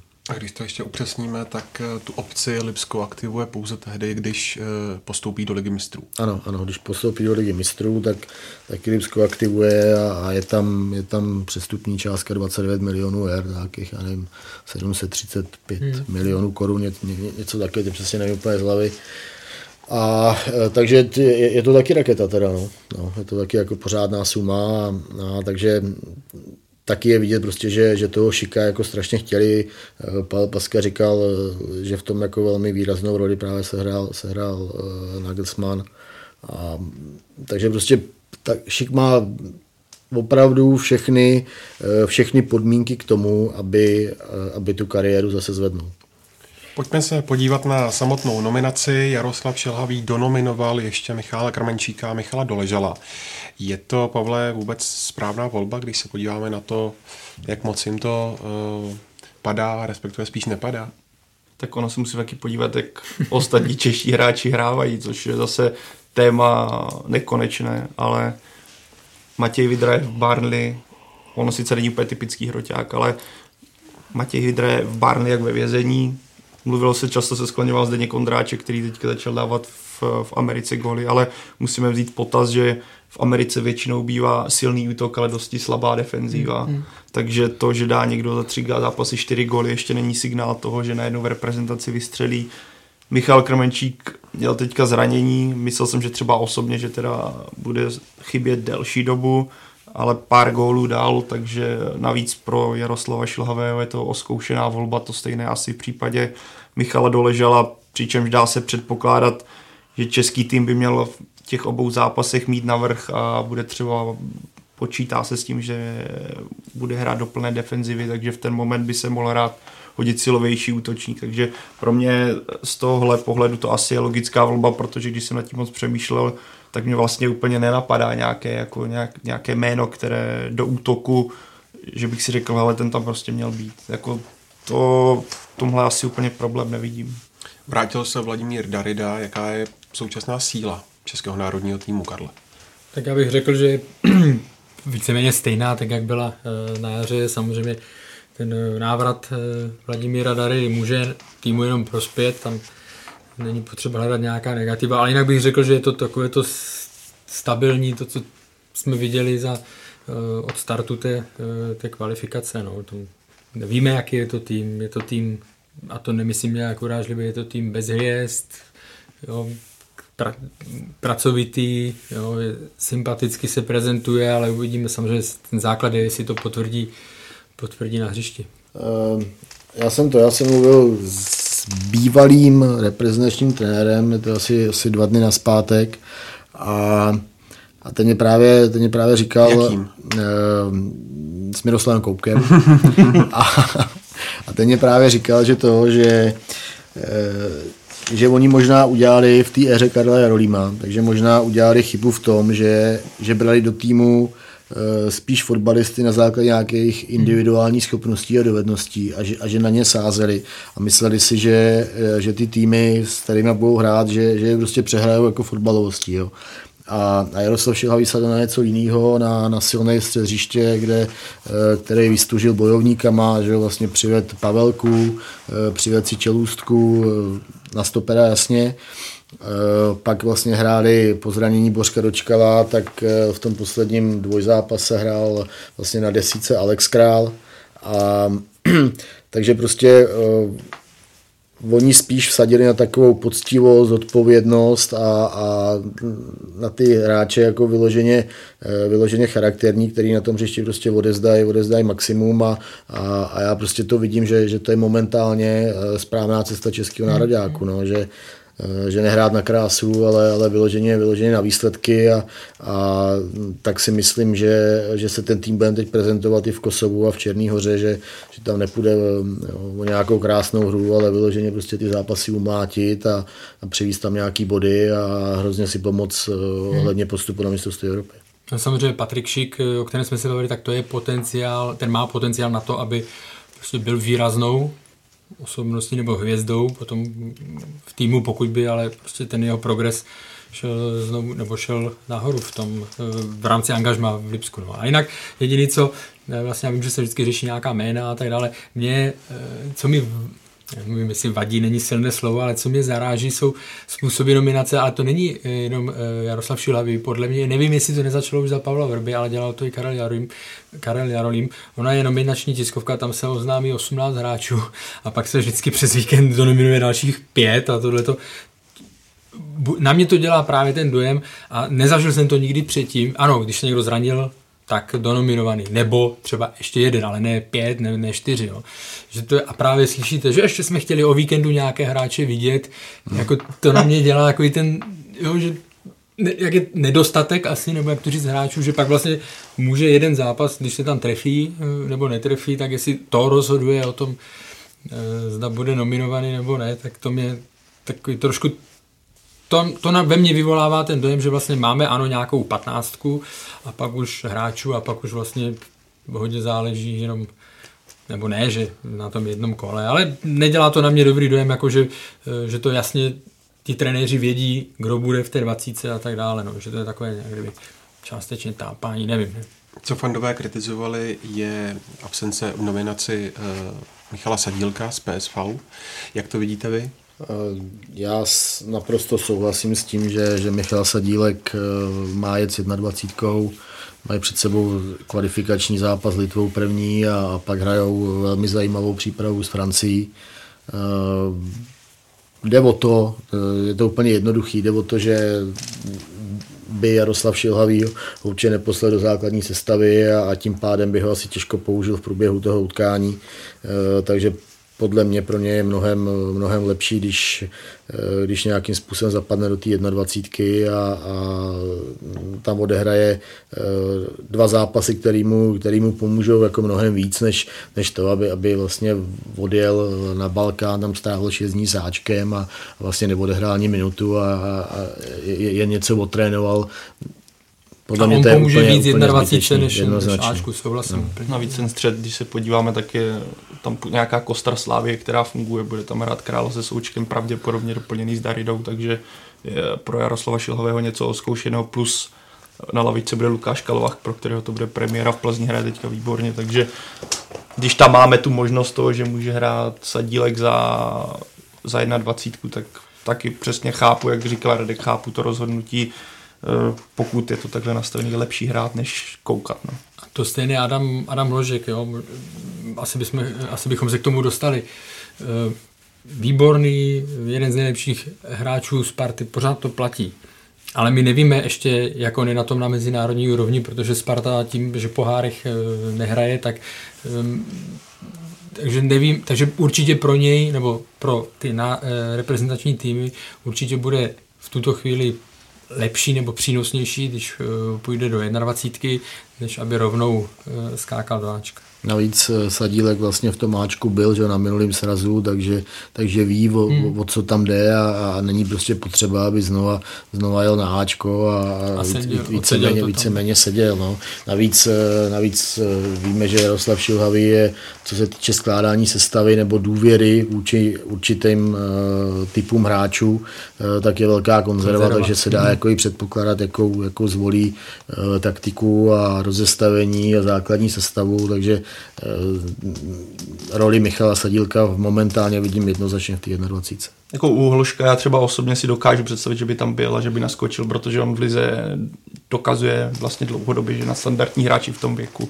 Ale zaznělo tady to B, že eh, Jaroslav Šilhavý je jistým, jistým druhým, druhým konzervy a teď to ne, nemyslím jak špatně. Takže plus... A ten mezinárodní no, přesně, zase tak, o je, je, ale víš co, to je zase... je, ale kdo tam na té pozici, kdyby ho využil na křídle, tam je... je tam, bude tam hrát asi Masopus, největší pravděpodobností asi. A nevidím tam úplně tak obří rozdíl, víš, ale... Pravý kraj je no, lepší, myslím, to máš no, pravdu, no. Zároveň. Ale pak je jako zase za 21 možná uvidíme Adama Hloška na hrotu nebo na falešné devíce, uvidíme, jak ho tam trenér postaví, na to jsem taky zvědavý, takže zase pomůže na 20, zase získá zkušenosti, bude hrát, takže zase bych to neviděl úplně nějak tragicky, pořád ta, ta doba jako ta kvalifikačně dlouhá může kdykoliv naskočit. Český tým čekají dva venkovní zápasy na Balkáně, nejdřív v Kosovu, pak v Černé hoře. Který z nich podle vás bude těžší a je to právě teď ta klíčová fáze kvalifikace o Euro?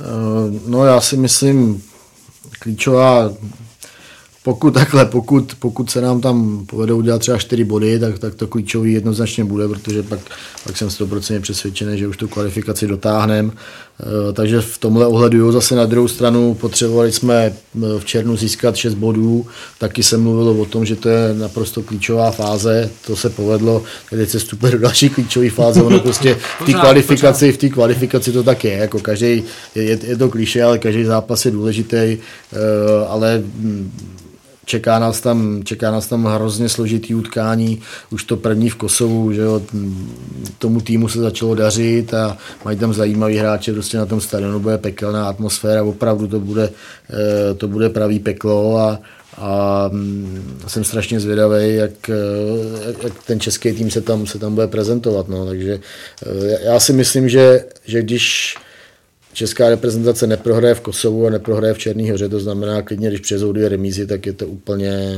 super, super pozice. Jako nedobre, nebo dobře pro reprezentaci. Kosovu chybí snad pět hráčů, mm, mm, že mm. snad nejlepší střelec, chybí, pak chybí Rašika, nebo, nebo jak se to čte přesně. A tohle by mohlo být jistě pozitivní a napovídat tomu, že by tam snad i dokonce útok na výhru mohl být. A kdyby se jako Radek mluvil o čtyřech bodech, kdyby se povedlo udělat šest, tak by potom byla už tak obří díra na ty další týmy, vlastně Anglii vůbec nepočítejme, ale v podstatě to druhé místo by bylo víceméně jako zajištěné, pokud by tam nenastal úplně krizový scénář, nevím, katastrofického formátu. Při těch remízových výsledcích právě tady no, těch ano, týmů, že jo, no, včetně, eh, včetně Bulharska, tak, tak ta situace, ty čtyři body, o hmm. kterých mluvil Radek, tak by byly možná opravdu ty rozhodující. Hmm. A Kosovo navíc ještě teďka hraje v tomhle, v tomhle období s Anglií, takže jako v podstatě tam se dá čekat, že prohrají spíš. Takže tam jde, tam jde o to, hlavně si jako nemyslíme, nebo mm-hmm. že, že máme mm. mnohem lepší tým než Kosovo, mnohem lepší tým než Černá hora. Není to pravda. Jo, ty týmy jsou víceméně, víceméně vyrovnaný. V každém tom týmu, jak Kosova, tak Černý hory jsou velmi zajímaví hráči a, a my si musíme vědět, že my opravdu to hrajeme jako český národ je momentálně postavený opravdu na, eh, na tvrdý práci během toho utkání. Mm. Není, to moc, není to moc o fotbale. A takže prostě my tam, my tam nejedeme nikoho přehrávat, my to tam prostě jedeme ubojovat. Jo. Tak to prostě bude. Já ještě připomínám, že oba zápasy vysílá živě ČT Sport a web ČT Sport.cz.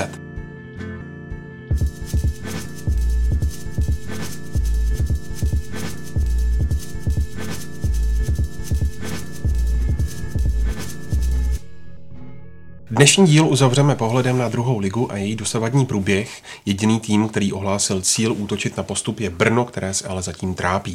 A proč tomu tak je, hodnotil Robin Krutil z brněnském dnes. Robine, proč má Brno opět tak pomalý start do sezóny?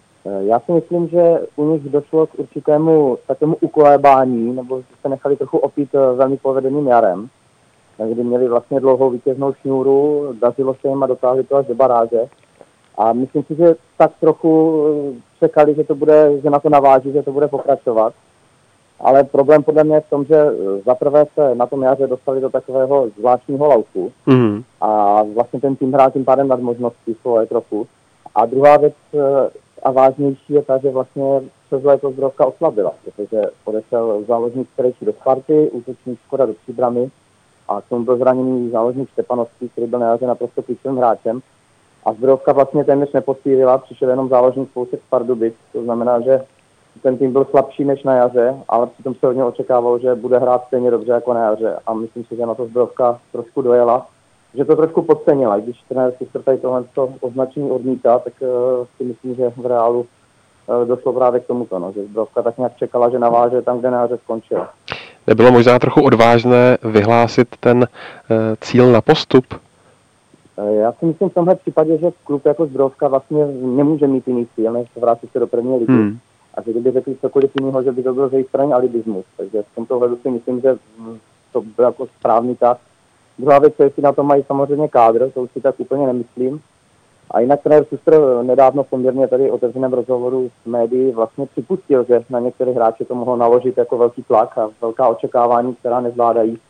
Ale já si zase myslím, že pokud někdo hraje z Ozdrovku ve druhé lize, tak musí počítat zákonitě s tím, že se od něho bude chtít postup. Takže pokud si hráči psychicky neunáší to, že mají dominovat lize a být na prvním místě, tak si myslím, že v tom Brně neměli co dělat teda, ale tak to už je asi spíš problém té zbrojovky. No. Padlo tady jméno Michala Škody. Eh, neukazuje se teď, že nedomluvit se s ním byla trochu chyba, když se podíváme vlastně, jak mu to v příbrami pálí? Já si osobně myslím, že eh, vlastně to spojení Michala Škody a Zbrojovky, že už eh, bylo trochu překonané, že on tady byl dlouho, už tady trochu stagnoval, takže si myslím, že ten jeho odchod eh, je vlastně takým logickým vyústěním, že tady v tomhle až takový problém není, protože podle mě Zbrojovka už by ze Škody nedokázala vyždímat to, co teďka předvádí s třídrami. Ale problém je, že když už takovýhle hráč odešel, tak že na něho měla přijít náhrada. A tam vlastně Zbrojovka nepřivedla vůbec nikoho a když Škoda teda už nebyl v top formě třeba v minulé sezóně, tak eh, pořád to byl hráč určitou kvalitou zkušenosti a také renomé, že vlastně proti hráči soupeři s ním museli počítat. Takže vlastně ten jeho odchod byl ztrátou, kterou Zbrovka vůbec nějak nezacelila. Až teď teda v průběhu sezóny přichodem Jana Pázlera, ale to je pozdě. Takže, takže odchod Škody si myslím, že v pořádku je, ale to, že místo něj nepřišla žádná náhrada, tak tam si myslím, že Zbrovka zaspala. A když jsme u Jana Pázlera, tak eh, může to být on, kdo by mohl vytrhnout uh, pomyslný trn z paty? Tak já si myslím, já věřím tomu, že je to velmi dobrá posila, protože je to dvojnásobný nejlepší z té druhé ligy, to znamená, že soutěž hráč umí uh, a Zbrov se určitě hráč takového kalibru vlastně chyběl nebo určitě pomůže. Ale druhá věc je ta, že není to jenom o Pázlerovi, že Zbrov se hodně vážné hra zálohy a ten Pázler nebo jakýkoliv jiný útočník potřebuje určitý servis od spoluhráčů, kteří mu ty šance budou připravovat. A Zbrojovka teď ani nemá problém s zakončení, protože ona se do zakončení ani nedostává. To znamená, že Fázler je vhodný hráč do útoku, ale musí mu pomoct i ostatní. Takže dobrá posila, ale sám ten spaty asi nevytrhne, tam se budou muset přidat i ostatní, si myslím. Pak je tu taky Lukáš Magera, mm, co s ním je, že mu to teďka nepadá? Tak tam je potřeba říct, že on už měl golově slabší jaro, že vlastně Lukáš Magera eh, loni dal tuším 12 gólů, drtivou většinu z nich na podzim, kdy měl opravdu impozantní nástup do Brna. Takže uh, ty góly nevymizely jen tak z ničeho nic. A druhá věc je to, co jsem vlastně říkal u Pázlera, potřebuje servis a podporu spoluhráčů, protože Magera jim dokáže pomoct tím, že dokáže udržet dlouhé míče, ale zase oni musí pomoct tomu a dostat míč do prostoru, kde bude dávat góly, protože Magera není hráč, který vezme 30 metrů od brány balón, umí tři obránce a zavěsí. Takže si myslím, že trochu dopácí právě na špatnou hru celého toho zbytku týmu, ale s tím, že je mu taky 630 let a už ne, hmm. to gólově nebyla žádná hit paráda, takže takže se taky nedá čekat, že jenom Magera to všechno zařídí. No. Jak definovat současnou hru zbrojovky? Jsou to prostě jenom nákopy na útočníka?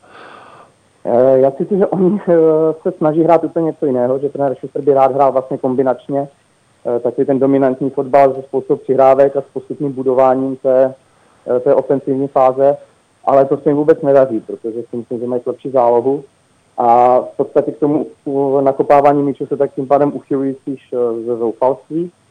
Ale eh, trenér Schuster, myslím si, že aspoň, eh, aspoň mi to tak přijde, že vlastně v posledních dvou zápasech Mageru vůbec nepostavil, postavil právě Jana Pázlera, hmm. že tím se dá týmu najevo, aby nenakopávali tolik ty míče, protože Pázler je trošku jiný typ útočníka, který potřebuje spíš do běhu po zemi, takže by rád vlastně hráče vedl k tomu, aby si takhle neusnadňovali situaci těma nákopama, ale ta hra je momentálně tak špatná a ti hráči se tak trápí, že se jim vlastně nedaří skoro nic, takže je to taková, když budu hodně přísný, taková nekoukatelná holomajzna. Hmm. A vlastně nejde o to, že zbrojovka by měla třeba smůlu, že by ty výhry neměla, protože by zahazovala nějaké šance, že jo, což se může stát, ale oni opravdu hrají špatně. Když eh, si nakousl trenéra Pavla Šustra, tak eh, jak moc je ta jeho pozice pevná po té předvedené hře? Eh, já si myslím, že ještě momentálně pevná je. Uh, on sportovní ředitel Tomáš Požár se vyjádřil, že v podstatě nyní se náhrada nehledá. Uh, je teda pravda, že Schuster nebo Zbrovka je v podobné pozici jako loni, v podobném čase, kdy skončil trenér Pivarník a tam je třeba vidět, že pan Roman Pivarník už měl za sebou v té době i cestu a tím pádem, když se to nakumulovalo s tím špatným začátkem sezóny, tak už to bylo neudržitelné. Myslím si, že Pavlu Šustrovi ještě šanci dají, Nedokážu odhadnout, jestli to bude do půlky podzimu, do konce podzimu, ale myslím si, že teď během reprezentační přestávky ještě teda ke změně nedojde. A on vlastně převzal tým loni na podzim a dokázal ho dát dohromady tak, že předvedl to výborné jaro, takže si myslím, že ještě mu tu šanci dají, jestli to dokáže zopakovat no, a vytáhnout tým znovu z krize. Jsou tam ještě nějaké indicie, že by zbrojovka mohla přece jenom ještě případně posílit? Já si myslím, že oni, eh, zase Tomáš pořád prohlásil, že posily se řeší, hmm. Otázka, jak to dopadne, protože vlastně oni zaspali, už v létě teda údajně řešili posily, tam naráželi na to, že některým hráčům, které si vyhlédli, se, vyhlédli, se nechtělo jít do, uh, do druhé ligy, takže v podstatě posouvali až za pochodu, přišel vlastně záložní tržka z Líšně a zmiňovaný Honza Pázler, takže myslím si, že posílit chtějí, ale otázka, jak jim to povede. On se trenér Schuster už také několikrát vyjádřil, že nechtějí nikoho jenom do počtu, jenom na rozšíření kádru, jestli někoho, na kom by to opravdu stálo a kdo by byl jako velkou posilou, ideálně někdo do středu zálohy, ale zatím se to zdrovce nedaří nalézt a už v posledních letech eh, on ani neinvestoval nějaké velké prostředky do hmm. posil. Já teda zastávám názor, že ve fotbale stejně jako jinde se za kvalitu platí, případně si které musí vychovat. A Zbrovka v posledních letech eh, úplně tak ochotná platit nějaké vyšší částky nebyla. Takže podle mě posily hledají, ale fanoušci jsou podle mě spíš skeptičtí ohledně toho, jak se jim to podaří. No. no a co se fanoušků týče, tak eh, jaká tam je teď v současnosti atmosféra? Já si myslím, že už samozřejmě napjatá, protože uh, po tom jaře to bylo vnímáno pozitivně, tam vlastně fanoušci Zbrovsky musíme říct, že jsou zvyklí na utrpení, protože když se podíváme na poslední roky, tak výjima jedné sezóny pod vedením Václava Kotala vlastně jsou zvyklí na, na špatné výsledky to znamená, že to jaro i pro ně muselo být zjevení a projevilo se to v takové euforii, že na příbram tehdy na baráž přišel plný stadion, což se v Brně nestalo několik let. A myslím že to samozřejmě roste nervozita a že k tomu teda Schuster úplně nepřispěl vyjádřením po posledním domácím zápase, kdy si vlastně stěžoval, že fanoušci pískají na tým a že ho dostávají potlak a tam si myslím, že šel trošku na tenký let a že když se do něčeho takového trenér pustí, tak často teda vyvolá spíš opačnou reakci, než kterou čeká, takže si myslím, že fanouškům už teda dochází trpělivost. No. No a tvůj tip, zda zbrojovka postoupí či ne? Uh, já to trošku uhnu, řeknu v tomto složení si myslím, že nepostoupí, ale samozřejmě ještě má, ať už toto přestupní období, nebo případně eh, zimní přestávku na to, aby s tím něco udělala a posílila ten tým. Ale říkám, hlavně musí do zálohy, no, protože i ten Schuster se vlastně vyjádřil a připustil, že tým musí být nějaký vyloženě lídr tahoun, který by té hře dal tvář, který by usměrnil spoluhráče a hlavně v záloze a ve středu zálohy je teď vlastně pro zdrovku takové slabé místo, které když vyřeší, tak se znovu může nastartovat, ale nevím, samo od sobě si myslím, že, že to nepřijde. Jak moc velký problém, Robine, je to, že vlastně teďka v Brně jsou dva kluby, které hrají druhou nejvyšší českou fotbalovou soutěž. A tak trochu to vypadá, že vlastně Líšeň má navrh. Tak já si myslím, že to je asi spíš přechodný stav. Je teda pravda, že ve Zbrovce se podle mě na ten postup Líšně úplně netvářili. E, neřekli to teda nikde na plnou pusu, jak se říká, ale podle mě z toho nějak extra nadšení nebyli. Na druhou stranu si myslím, že ty kluby jsou každý úplně jinde, má úplně jiné ambice, tradice, zázemí a že by si jako reálně konkurovat až tak neměli. Ale samozřejmě pro Zbrojovku je to trochu ostuda, že všichni vlastně chválí líšeň, vidí, jak, jak se jí daří a že, že v podstatě se v amatérských podmínkách dokáže vyprodukovat stejně bodů jako zbrojovka, která se cítí na to, že má dominovat druhé lize ale myslím si, že reálně by to pro ní problém být nemusel. Samozřejmě pro Zbrovku byla líšení jakoby ideální B, když byla ve třetí lize, kam posílala své hráče, ale ta spolupráce vlastně i pokračuje i teďka. Jsou tam asi tři hráči ze Zbrovky na hostování, to znamená, že by podle mě reálný problém s tím neměl, že spíš jde o to vnímání, už ta zbrovka, která má za poslední roky pošramocenou pověst, teď dostal ještě další ránu, že se vlastně lidi můžou posmívat a můžou říct, podívejte se na líšeň ale jako reálně si myslím, že, že by to jako nějak omezovat nemělo, no, protože když je skromný klub, která určitě nemá nějaké ambice postupovat ještě výš než teď je, což je pro ní strop. A zbrojovka by naopak měla být úplně jinde než je teď, mnohem výš, takže, takže si myslím, že je spíš o ten psychologický efekt a o to vnímání. No. Když jsme u Brna, druhá nejvyšší soutěž poprvé v historii nabídne profesionální brněnské derby. Kdo to ještě neví, tak Pavel je odchovancem Líšně. Ty jsi byl v klubu, když ještě působil ve třetí lize. Nevím, jak moc jste tam měli na té automatizmy v té době. Každopádně, jak moc je proto je překvapivé jak se teďka Líšeň ve druhé lize prezentuje. Pro mě spíš, Ondro, překvapivý, že se bavíme o Líšni v podcastu. Když se, Radko, my už můžeme jít domů. No. to nemusíte, ale nikdy, když jsme, jako, když jsme tady začínali, bych nečekal, že budeme diskutovat jako nevtipně, ale jako reálně o Líšni jako profesionálním fotbale. A, a líš, Líšeň je odkud? Z takový ty vesnice mezi Víní a Prahou, hele. Tak teď si zahráváte. Taková ta východní Asie, hele. Ale faktem je, aby jsme trošku seriózněji vzali lišení. Pro mě jako překvapení to samozřejmě je, protože ten typ, tým je pořád jako funguje na nějaký poloamatérský bázi. Je to prostě rodinný tým, který tím, jak jsem tam dlouho byl, tak celkem do toho vidím, který strašně může vděčit za to, v jaké vlastně, jaké fázi svého vývoje je, nebo jak na tom je, eh, svému předsedovi Karlu Hladišovi, který to je prostě člověk, který objezdil republiku, aby vyjednal různé dotace, aby ten tým začal fungovat a vylezl jste. On, není to tak úplně, není to dávná historie, kdy byl ještě v, vlastně v brněnském přeboru nebo první B třídě. Najednou se tady bavíme o Líšní v druhé lize a často se stává, když tým postoupí, tak okamžitě začne skupovat zkušené hráče z druhé ligy, z první ligy, bývalé, já nevím, prvoligisty. Líšeň se vydala úplně jinou cestou, kdy staví na tom, že naopak zaprvé kvůli financím, ale i kvůli znalosti brala kluky z třetí ligy, které třeba během toho ročníku jako poznala. Je tam plus, zmínil bych trenéra Machalka, který je, myslím, že má potenciál na to, aby někdy trénoval vyšší soutěž, dokonce bych řekl i teoreticky první ligu. On je hodně impulzivní, on dokáže vyhodit 30. minutě dva hráče, protože se mu nelíbí. Na druhou stranu to není vyhození typu ale skončil u mě. On potom tomu hráči řekne, hele, tohle se mi nelíbilo, ale klidně v dalším zápase hraje znovu. A hraje strašně zajímavý, útočný, agresivní, náročný fotbal. Ono si stačí přečíst vyjádření trenérů, kteří hrají v současnosti v Líšní. Každý řekne, tady to bude pro každého strašně těžké, protože oni hrají běhavý fotbal, hodně náročný a jde to i vidět eh, zbrojovka.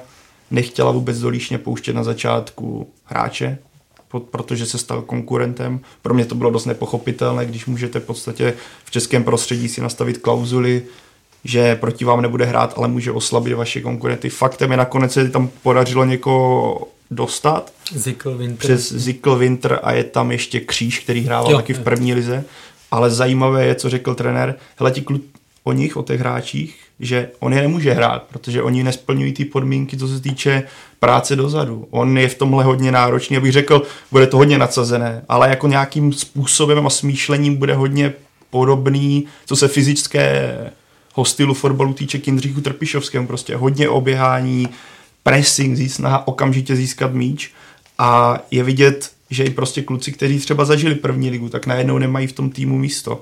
A takže abych ukončil ten monolog. Pro mě je to zajímavé sledovat, jakým líšení fotbalem se prezentuje, že vlastně uhraje v hlavě výsledek 3-2, to skončilo teďka s Žižkovem 3-3. Myslím, že pro každého, kdo teďka vlastně bude brněnské derby, bude zajímavé ten sled, fotbal sledovat, ale je to, myslím, celkem zajímavé oživení té druhé ligy. Jako přál bych si osobně, jako nejen z pohledu, že jsem tam jako strávil víceméně celou kariéru, ale z pohledu toho, jakým způsobem ten klub je vedený a že to v podstatě stále, řekl bych, rodinný tým, který s profesionálním fotbalem je jako v úvozovkách tam skoro omylem, tak aby se mu dařilo. Teďka to bylo vlastně vidět na Žižkově, jak je tam ten progres rychlý, kdy sektor hostů je v takové kleci, což je strašně jako podle mě strašně pitomé, ale vidět, že to tam vzniklo teďka nedávno, takže tohle doufám, že třeba ještě časem půjde nahoru, ale pro mě je to strašně krásný vlastně vidět, že ten tým takhle se dostal dopředu. A jenom dodám k tomu z okolností ty návštěvy, eh, 1500, eh, 1700 museli tam montovat, Hmm, že, tribunu. nebo udělat tribunu, takže to je eh, samozřejmě plus pro tu soutěž, kde většina týmů má okolo 800, až 500, 600, no 500 je, to je jenom Třinec a Vítkovice, Mhm. tak eh, návštěvy pěkné a atmosféra vypadá vždycky zajímavě.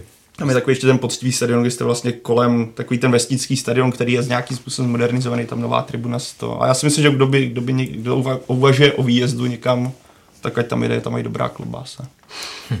Když přihledneme k aktuálním výsledkům, Karle, myslíš, že je reálné, že by se Líšeň třeba někdy mohla stát brněnskou jedničkou? Paradox. Tak to si myslím, že ne. To si myslím, jednak jsme pořád na začátku sezony, ono se to tam může, eh, se někdy taková zase ta euforie, jak se o ní bavíme, nebo jak to zaznívá pořád. To, že, eh, to, že eh, zbrojovka jde pod plán, to je, to je jako evidentní, to nikdo nemůže spochybnit, protože věřili, že, že, si, že se vyhnou tomu, co je potkalo hned po sestupu v té minulé sezóně, kdy, kdy si vlastně ten postup prošustrovali. Eh, A to vlastně ten trenér za to nemohl, ten tam teprve potom přišel. Karle, to bylo pěkný, ale jestli jsi Ale- to nechystal, tak to bylo... ne, ne, ne, ne, ale tak ten na podzim, že jo, pak tam právě přišel eh, trenér Schuster a hlavně na jaře to, nale, eh, na jaře to pak zlepšili, takže hm, tam si myslím, že se zaspalo, a asi už to i zaznělo, že se zaspalo při posilování kádru, protože odešel Krejčí, byť ten na, na jaře tolik nehrál, odešel Michal Škoda a vlastně do té zálohy, eh, zálohy přivedli až v průběhu, až v průběhu léta kršku Mm, mm, z Líšně, což- jo.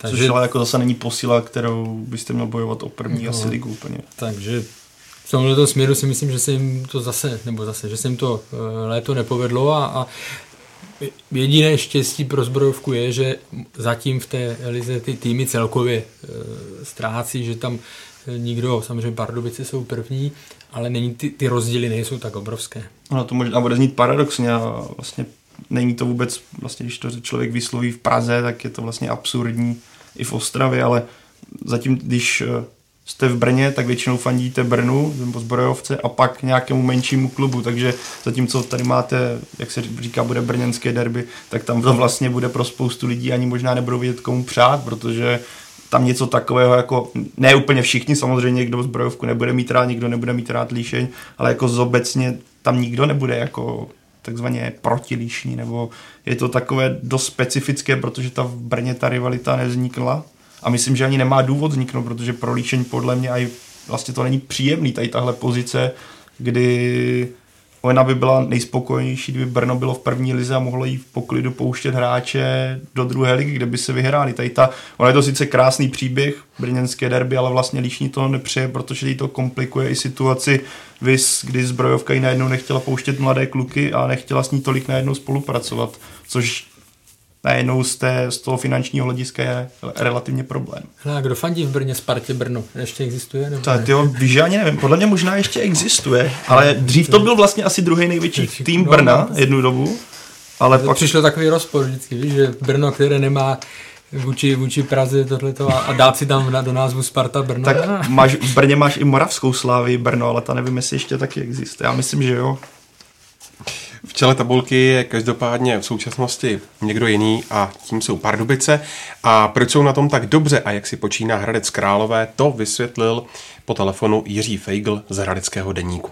Pojďme začít u překvapivého lídra druhé ligy z Pardubic. Jak velké to překvapení je?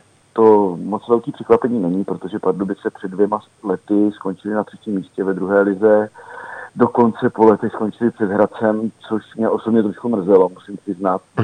Budují manšaft už několik let pod vedením dvojice trenérů eh, a jejich progres je hodně vidět. Proto si myslím, že není překvapení, že jsou takhle nahoře ve druhé lize. Navíc eh, ta soutěž je opravdu extrémně vyrovnaná. Eh, dá se říct, že 6-7 manšaftů může hrát o postup nebo aspoň o místa v baráži. Kdybychom vypíchli nějaké silné stránky týmu, které by to byly? První pohled na tabulku to jasně ukazuje. se dostali tři góly v sedmi zápasech. Mají nejlepší obranu v lize eh, s odstupem, dá se říct. Ta obrana jim funguje hodně, hodně dobře. Eh, velkým důvodem toho je zkušenost Martina Šejva ve středu obrany. Fakt, že hodně vylítl brankář Letáček mm-hmm. a taky fakt, že ve středu pole mají kapitána Jeřábka, který hraje v Pardubicích snad od nepaměti a je to pro mě naprosto klíčový hráč toho týmu. Jak velký podíl na tom úspěchu, uh, hovořil jsi o, o dvojci trenérů, tak jak velký podíl má právě kouč Jaroslav Novotný? Uh, to je trošičku zavádějící, protože hlavní silou hybnou v téhle trenérské dvojici je Jiří Krejčí. Uh, on už v roce 2017, kdy přišel pan Novotný k týmu, tak přišel vlastně trošku jako taková ta česká záplata, protože pan Krejčí nemá prostě licenci, a pan Novotný jo. Jasně. Takže, takže opravdu to tak, že hlavním trenérem je Jiří Krejčí, pan Novotný tomu dodává klid, odstup trošku, ale hlavním trenérem je pan Krejčí, i když se pořád nedostal podle mých informací na studium trenérské licence, ať se o to opakovaně pokoušel. Výhledově do budoucnosti mají vůbec Pardubice, kdyby teďka ten lauf udrželi, tak mají vůbec kádr na nejvyšší soutěž případně? Musíme rozlišit, jestli se budeme bavit o sportovní stránce, nebo o, o té druhé, a to je ekonomika, stadion a tedy. Po, po sportovní stránce eh, si myslím, že by to bylo hodně na hraně, protože v týmu není moc hráčů, který, kteří mají zkušenosti s první ligou. Nejzkušenější jednoznačně Pavel Černý, který přišel z Hradce Králové, ale ten už poslední sezónu v nejvyšší soutěži nepatřil mezi ty největší tahouny Hradce. Jinak eh, ten tým by se musel v případě postupu opravdu hodně posílit eh, a získat hlavně zkušenosti, protože ani například Řábek nemá zkušenosti s první ligou, takže by to bylo hodně na hraně. Navíc, eh, i když jsem říkal, že mě nepřekvapuje, že Pardubice jsou nahoře, tak si myslím, že v tabulce půjdou dolů a když se dostanou silnější týmy, hlavně Dukla, Jihlava, Brno. Když se podíváme na další východočeský tým, eh, tím je Hradec. Ten je teď zatím v tabulce pátý, v posledních kolech se rozjel, tak jaká je vlastně skutečná síla Hradce eh, s výhledem na umístění? Já si myslím, že Hradec patří do druhého sledu. To znamená, dejme tomu od třetího do šestého místa, protože v této sezóně hrál s Jihlavou, s Duklou a oba dva týmy Hradec jasně přehráli, i když Jihlava tady 4-2 prohrála. E, myslím si, že to byla jen schoda okolností a výkon Adama Velkanovi, kteří, co o tom rozhodlo. E, jinak Hradec patří opravdu od třetího do šestého místa, protože ten tým se často, nebo se v posledním roce hodně změnil a pořád ještě nemá nastavené nějaké zásadní, základní principy hry, na čem teda trenér Frtěla, myslím, docela úspěšně pracuje, ale pořád to ještě není hotový. Právě na uh, hlavního kouče Zdenka Frtělu jsou hodně často slyšet pozitivní uh, reakce a ohlasy na jeho práci. Uh, je tomu tak? Já si myslím, že, že jo. On má jednu zásadní výhodu. On prošel ve fotbale vlastně vším. Léta to byl výborný ligový hráč a má opravdu zmáknutý vztah s hráči. Hráči za ním jdou, on se s nima baví, když je nějaký problém, tak on si vezme hráče stranou a to je jeho, to je jeho podle mě základní přednost. Na druhou stranu, když přišel do Hradce minul, minulý podzim, tak Hradec herně vylétl hrozně nahoru. Začal hrát fotbal od, od obrany, rozehrávka, technika. Vypadalo to hodně dobře, ale na jaře přišel velký propad. A to především herní. Najednou se ta hra změnila a trvalo to prakticky celý jaro. Teď se zdá, že se Hradec po špatném začátku ligy znovu do toho začíná nejen výsledkově, ale i herně dostávat. Myslím si, že to je vidět i na počtu střelných gólů v posledních zápasech.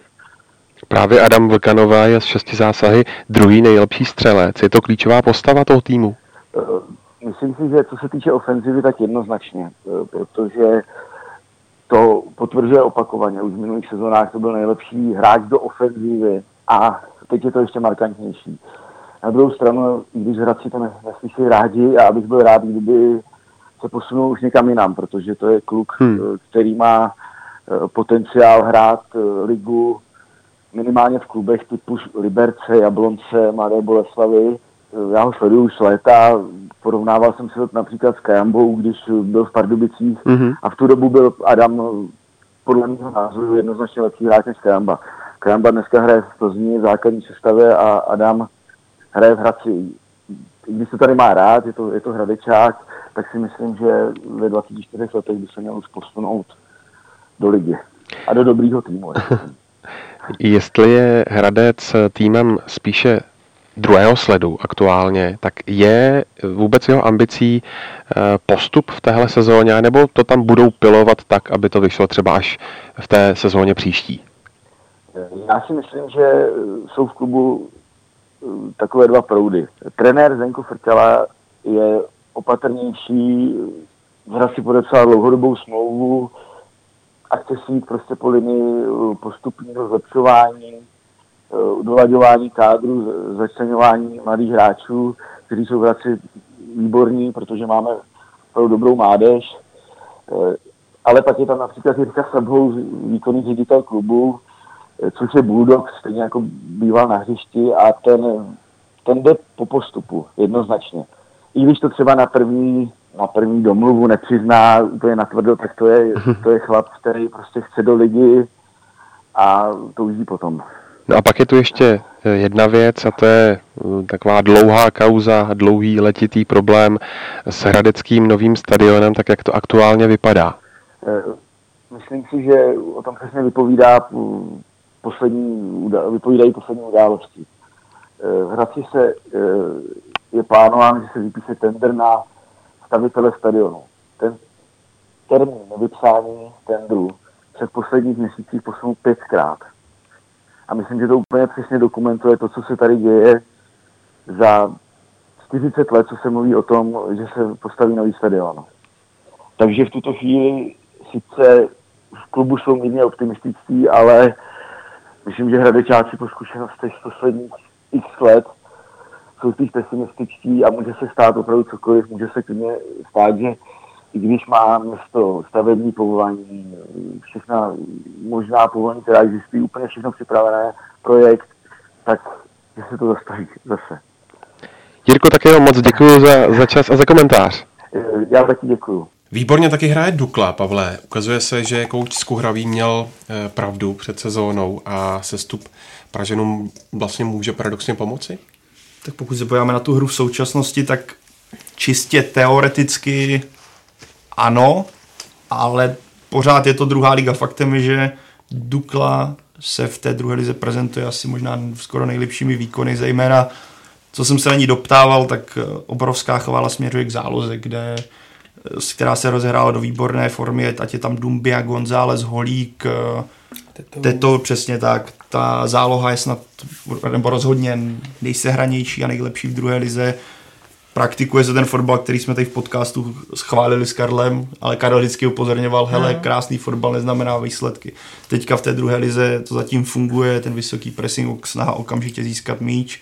Zároveň Dukla má problémy u standardek a nedaří se jim příliš v útoku, kdy útočníci mají problém s produktivitou, takže tohle úplně není ze strany Dukly ideální a sama Dukla, ano, je tam nějaká idea postoupit, co se sportovní části týče, zároveň údajně je poměrně eh, zájem, zájem o jejich hráče a Dukla se netají tím, že by ráda prodávala z ekonomického hlediska, takže tohle bude zajímavé sledovat, jak to vlastně třeba v zimě bude vypadat, jestli ti hráči, kterým se teďka daří, nakonec neodejdou. Ale faktem je, že Dukla rozhodně nakročil do druhé ligy velice dobře a ten systém zatím funguje dobře. Tak je, tak je otázka určitě u té Dukly, eh, teď nechci jako nic přivolávat, ale určitě v lize, protože ty trenéři se budou, budou časem, eh, časem trošku měnit eh, v některých týmech, tak je určitě otázka, jestli třeba Roman Skuhravý dotrénuje, hmm. v, pardon, v hlavě v Dukle,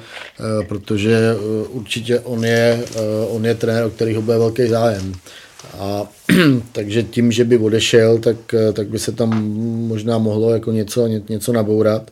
A ano, souhlasím s tím, že, že Dukla hraje velmi, velmi zajímavý fotbal momentálně, ale, ale ještě bych byl opatrný s tím, že, že má to vyhraje nebo, nebo je nej, největší favorit. No, je určitě, já nevím, dejme tomu v těch čtyřech, pěti týmech, který, který tu ligu můžou vyhrát. Na třetím místě je Žižkov. Radku, jak moc hmm. velké je to překvapení, když se podíváme na ty výkony z minulé sezóny?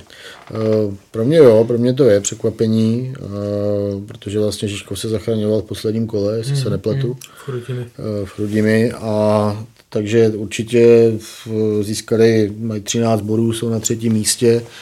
Zase je potřeba, potřeba vidět, že oni zatím nehráli úplně s tou top špičkou a, a pokud tyhle týmy potkali, jako byly třeba Pardubice nebo Dukla, vždycky prohráli. Uh, takže oni víceméně uh, s těma týmama, kde jsou výkonnostně srovnatelný, tak, uh, tak zatím vyhrává a, a, a co aspoň teda vím, já se, já se přiznám, že jsem Žižkov ani jednou ještě v sezóně neviděl, ale co mám aspoň informace, tak hrajou docela jako zajímavý, běhavý, náročný fotbal. Hmm a takže ty jejich výsledky jsou určitě, určitě zasloužený a je tam prostě vidět, vidět práce trenérů a, a že, ten, že ten tým prostě chce, chce pracovat a, a za něčím si tam jdou. Takže je, je to určitě strašně dobře, že, že Žižkov, který patří prostě mezi značky českého fotbalu, tak, tak vypadá, že, že, že by se mohl zvednout nějakých jako velkých problémů, které měli v minulé sezóně. Je potřeba, co jsem si tak všiml, nechám ti to pak, že ten tým vlastně, kdy na konci sezóny se, řekněme, chytla, dokázal se zachránit, tak v podstatě to jádro týmu zůstalo stejný a povedlo se do toho plnit třeba o Jaroslava Diviše, který hmm. hrává, pravidelně hrává ligu, takže se tam povedlo skloubit, řekl bych, když se podívá člověk na tu základní jedenáctku, nějakou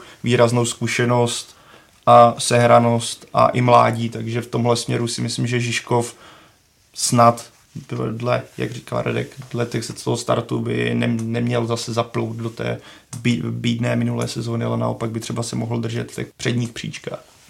Já jsem chtěl jenom mluvit právě o tom kádru, že se dobře posílili, protože Viktorka v té minulosti právě to bylo 10 dovnitř, mm, 10 mm. ven, v zimě to bylo strašný číslo, který tam ta obměna měli opravdu teda štěstí, že, že se jim podařil ten zázrak v podobě té záchrany, protože to jeden čas už to vypadalo, tři, čtyři kola před koncem to vypadalo už jako nezvratné a opravdu v brance vlastně Schwenger, že jo, posila útoku divíš, v záloze je tam hodně, nebo co jsem slyšel, zajímavý hráč, myslím eh, Chyl, předpokládám, že se to mhm, čte mhm, mhm. španělsky, tak eh, hráč se zajímavým příběhem. Takže jako jim se to podařilo a právě to, že teď ta sestava je poměrně, nebo je ustálená, jo, tam při, ještě řezáč přišel napravo, na pravý kraj obrany, takže ta sestava je ustálená, což je jeden z velkých rozdílů oproti jaru, kdy, kdy se to tam hledalo, prostě ta jedenáctka a často se měnila. Tak plno lidí na hostování, že ze Sparty, hmm. ze Slávě, byl tam Sukisa, nebo z hmm. Liberce, hmm. takže takové Kubala, to no, tak, tak hledání neustále, jak ideální sestavy.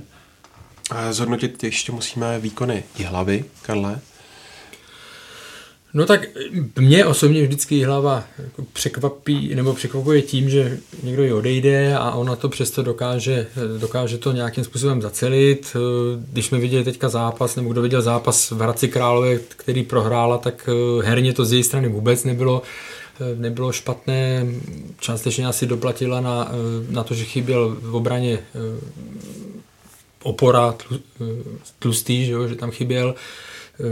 Velmi zajímavý stoper si myslím je právě e, Tyžany, ale k tomu to taky nevyšlo ten zápas, ale jinak směrem, e, jinak ty její výkony, tak Radim Kučera se vždycky prezentoval i ve Znojmě, řekněme, ofenzivním, ofenzivním fotbalem v Baníku se ho snažil taky, byť právě to je to, co jsme se bavili, že v té lize někdy musíte jako no, nováček nebo jako tým, když se vrátíte do první ligy, hrát trošku eh, chytřeji nebo pragmatičtěji, tak i v té hlavě on si myslím, že taky odešel jim Schulz, který na jaře byl e, klíčovou postavou, odešel jim útočník Klíma, byť tam teď Stanislav Klobása góly dává, hmm. takže jako je to tým, který, který se tam bude držet nahoře a herně to hm, vypadalo dobře.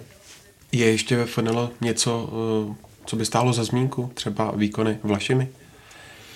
No, ty jsou spíš negativní, že jo, no, protože tam dlouho byla ta spolupráce spolupráce s, se Spartou, se Spartou ta už je trošičku utlumená, jsou tam někteří hráči, ale už jich tam není tolik. E, vsadili na, e, na starší některé, by tam Breda, ale tam mají velký problém v útoku, mají zraněné hráče, přivedli si e, Alexandra Jakubová, ten vlastně nastoupil, myslím, v prvním nebo ve druhém zápase, potom už ne, takže tam tam je propad, řekněme, pro mě poněk, lehce překvapivý. Tak jo, z dnešního Football Focus podcastu je to všechno. Ke druhé lize se ještě v průběhu sezóny určitě vrátíme. Radku, Karle a Pavle, moc krát díky za vaše glosy a postřehy. Taky díky. Taky děkuju. Děkuji moudrostou zašitou pusou. díky taky vám, že nás posloucháte. Dalším dílem jsme zpátky opět během příštího týdne až se dohrají kvalifikace. A mezi tím můžete zavítat na web footballfocus.cz nebo čtsport.cz a tradičně jsme taky na Spotify, Soundcloudu, v iTunes i na YouTube, tak se mějte hezky.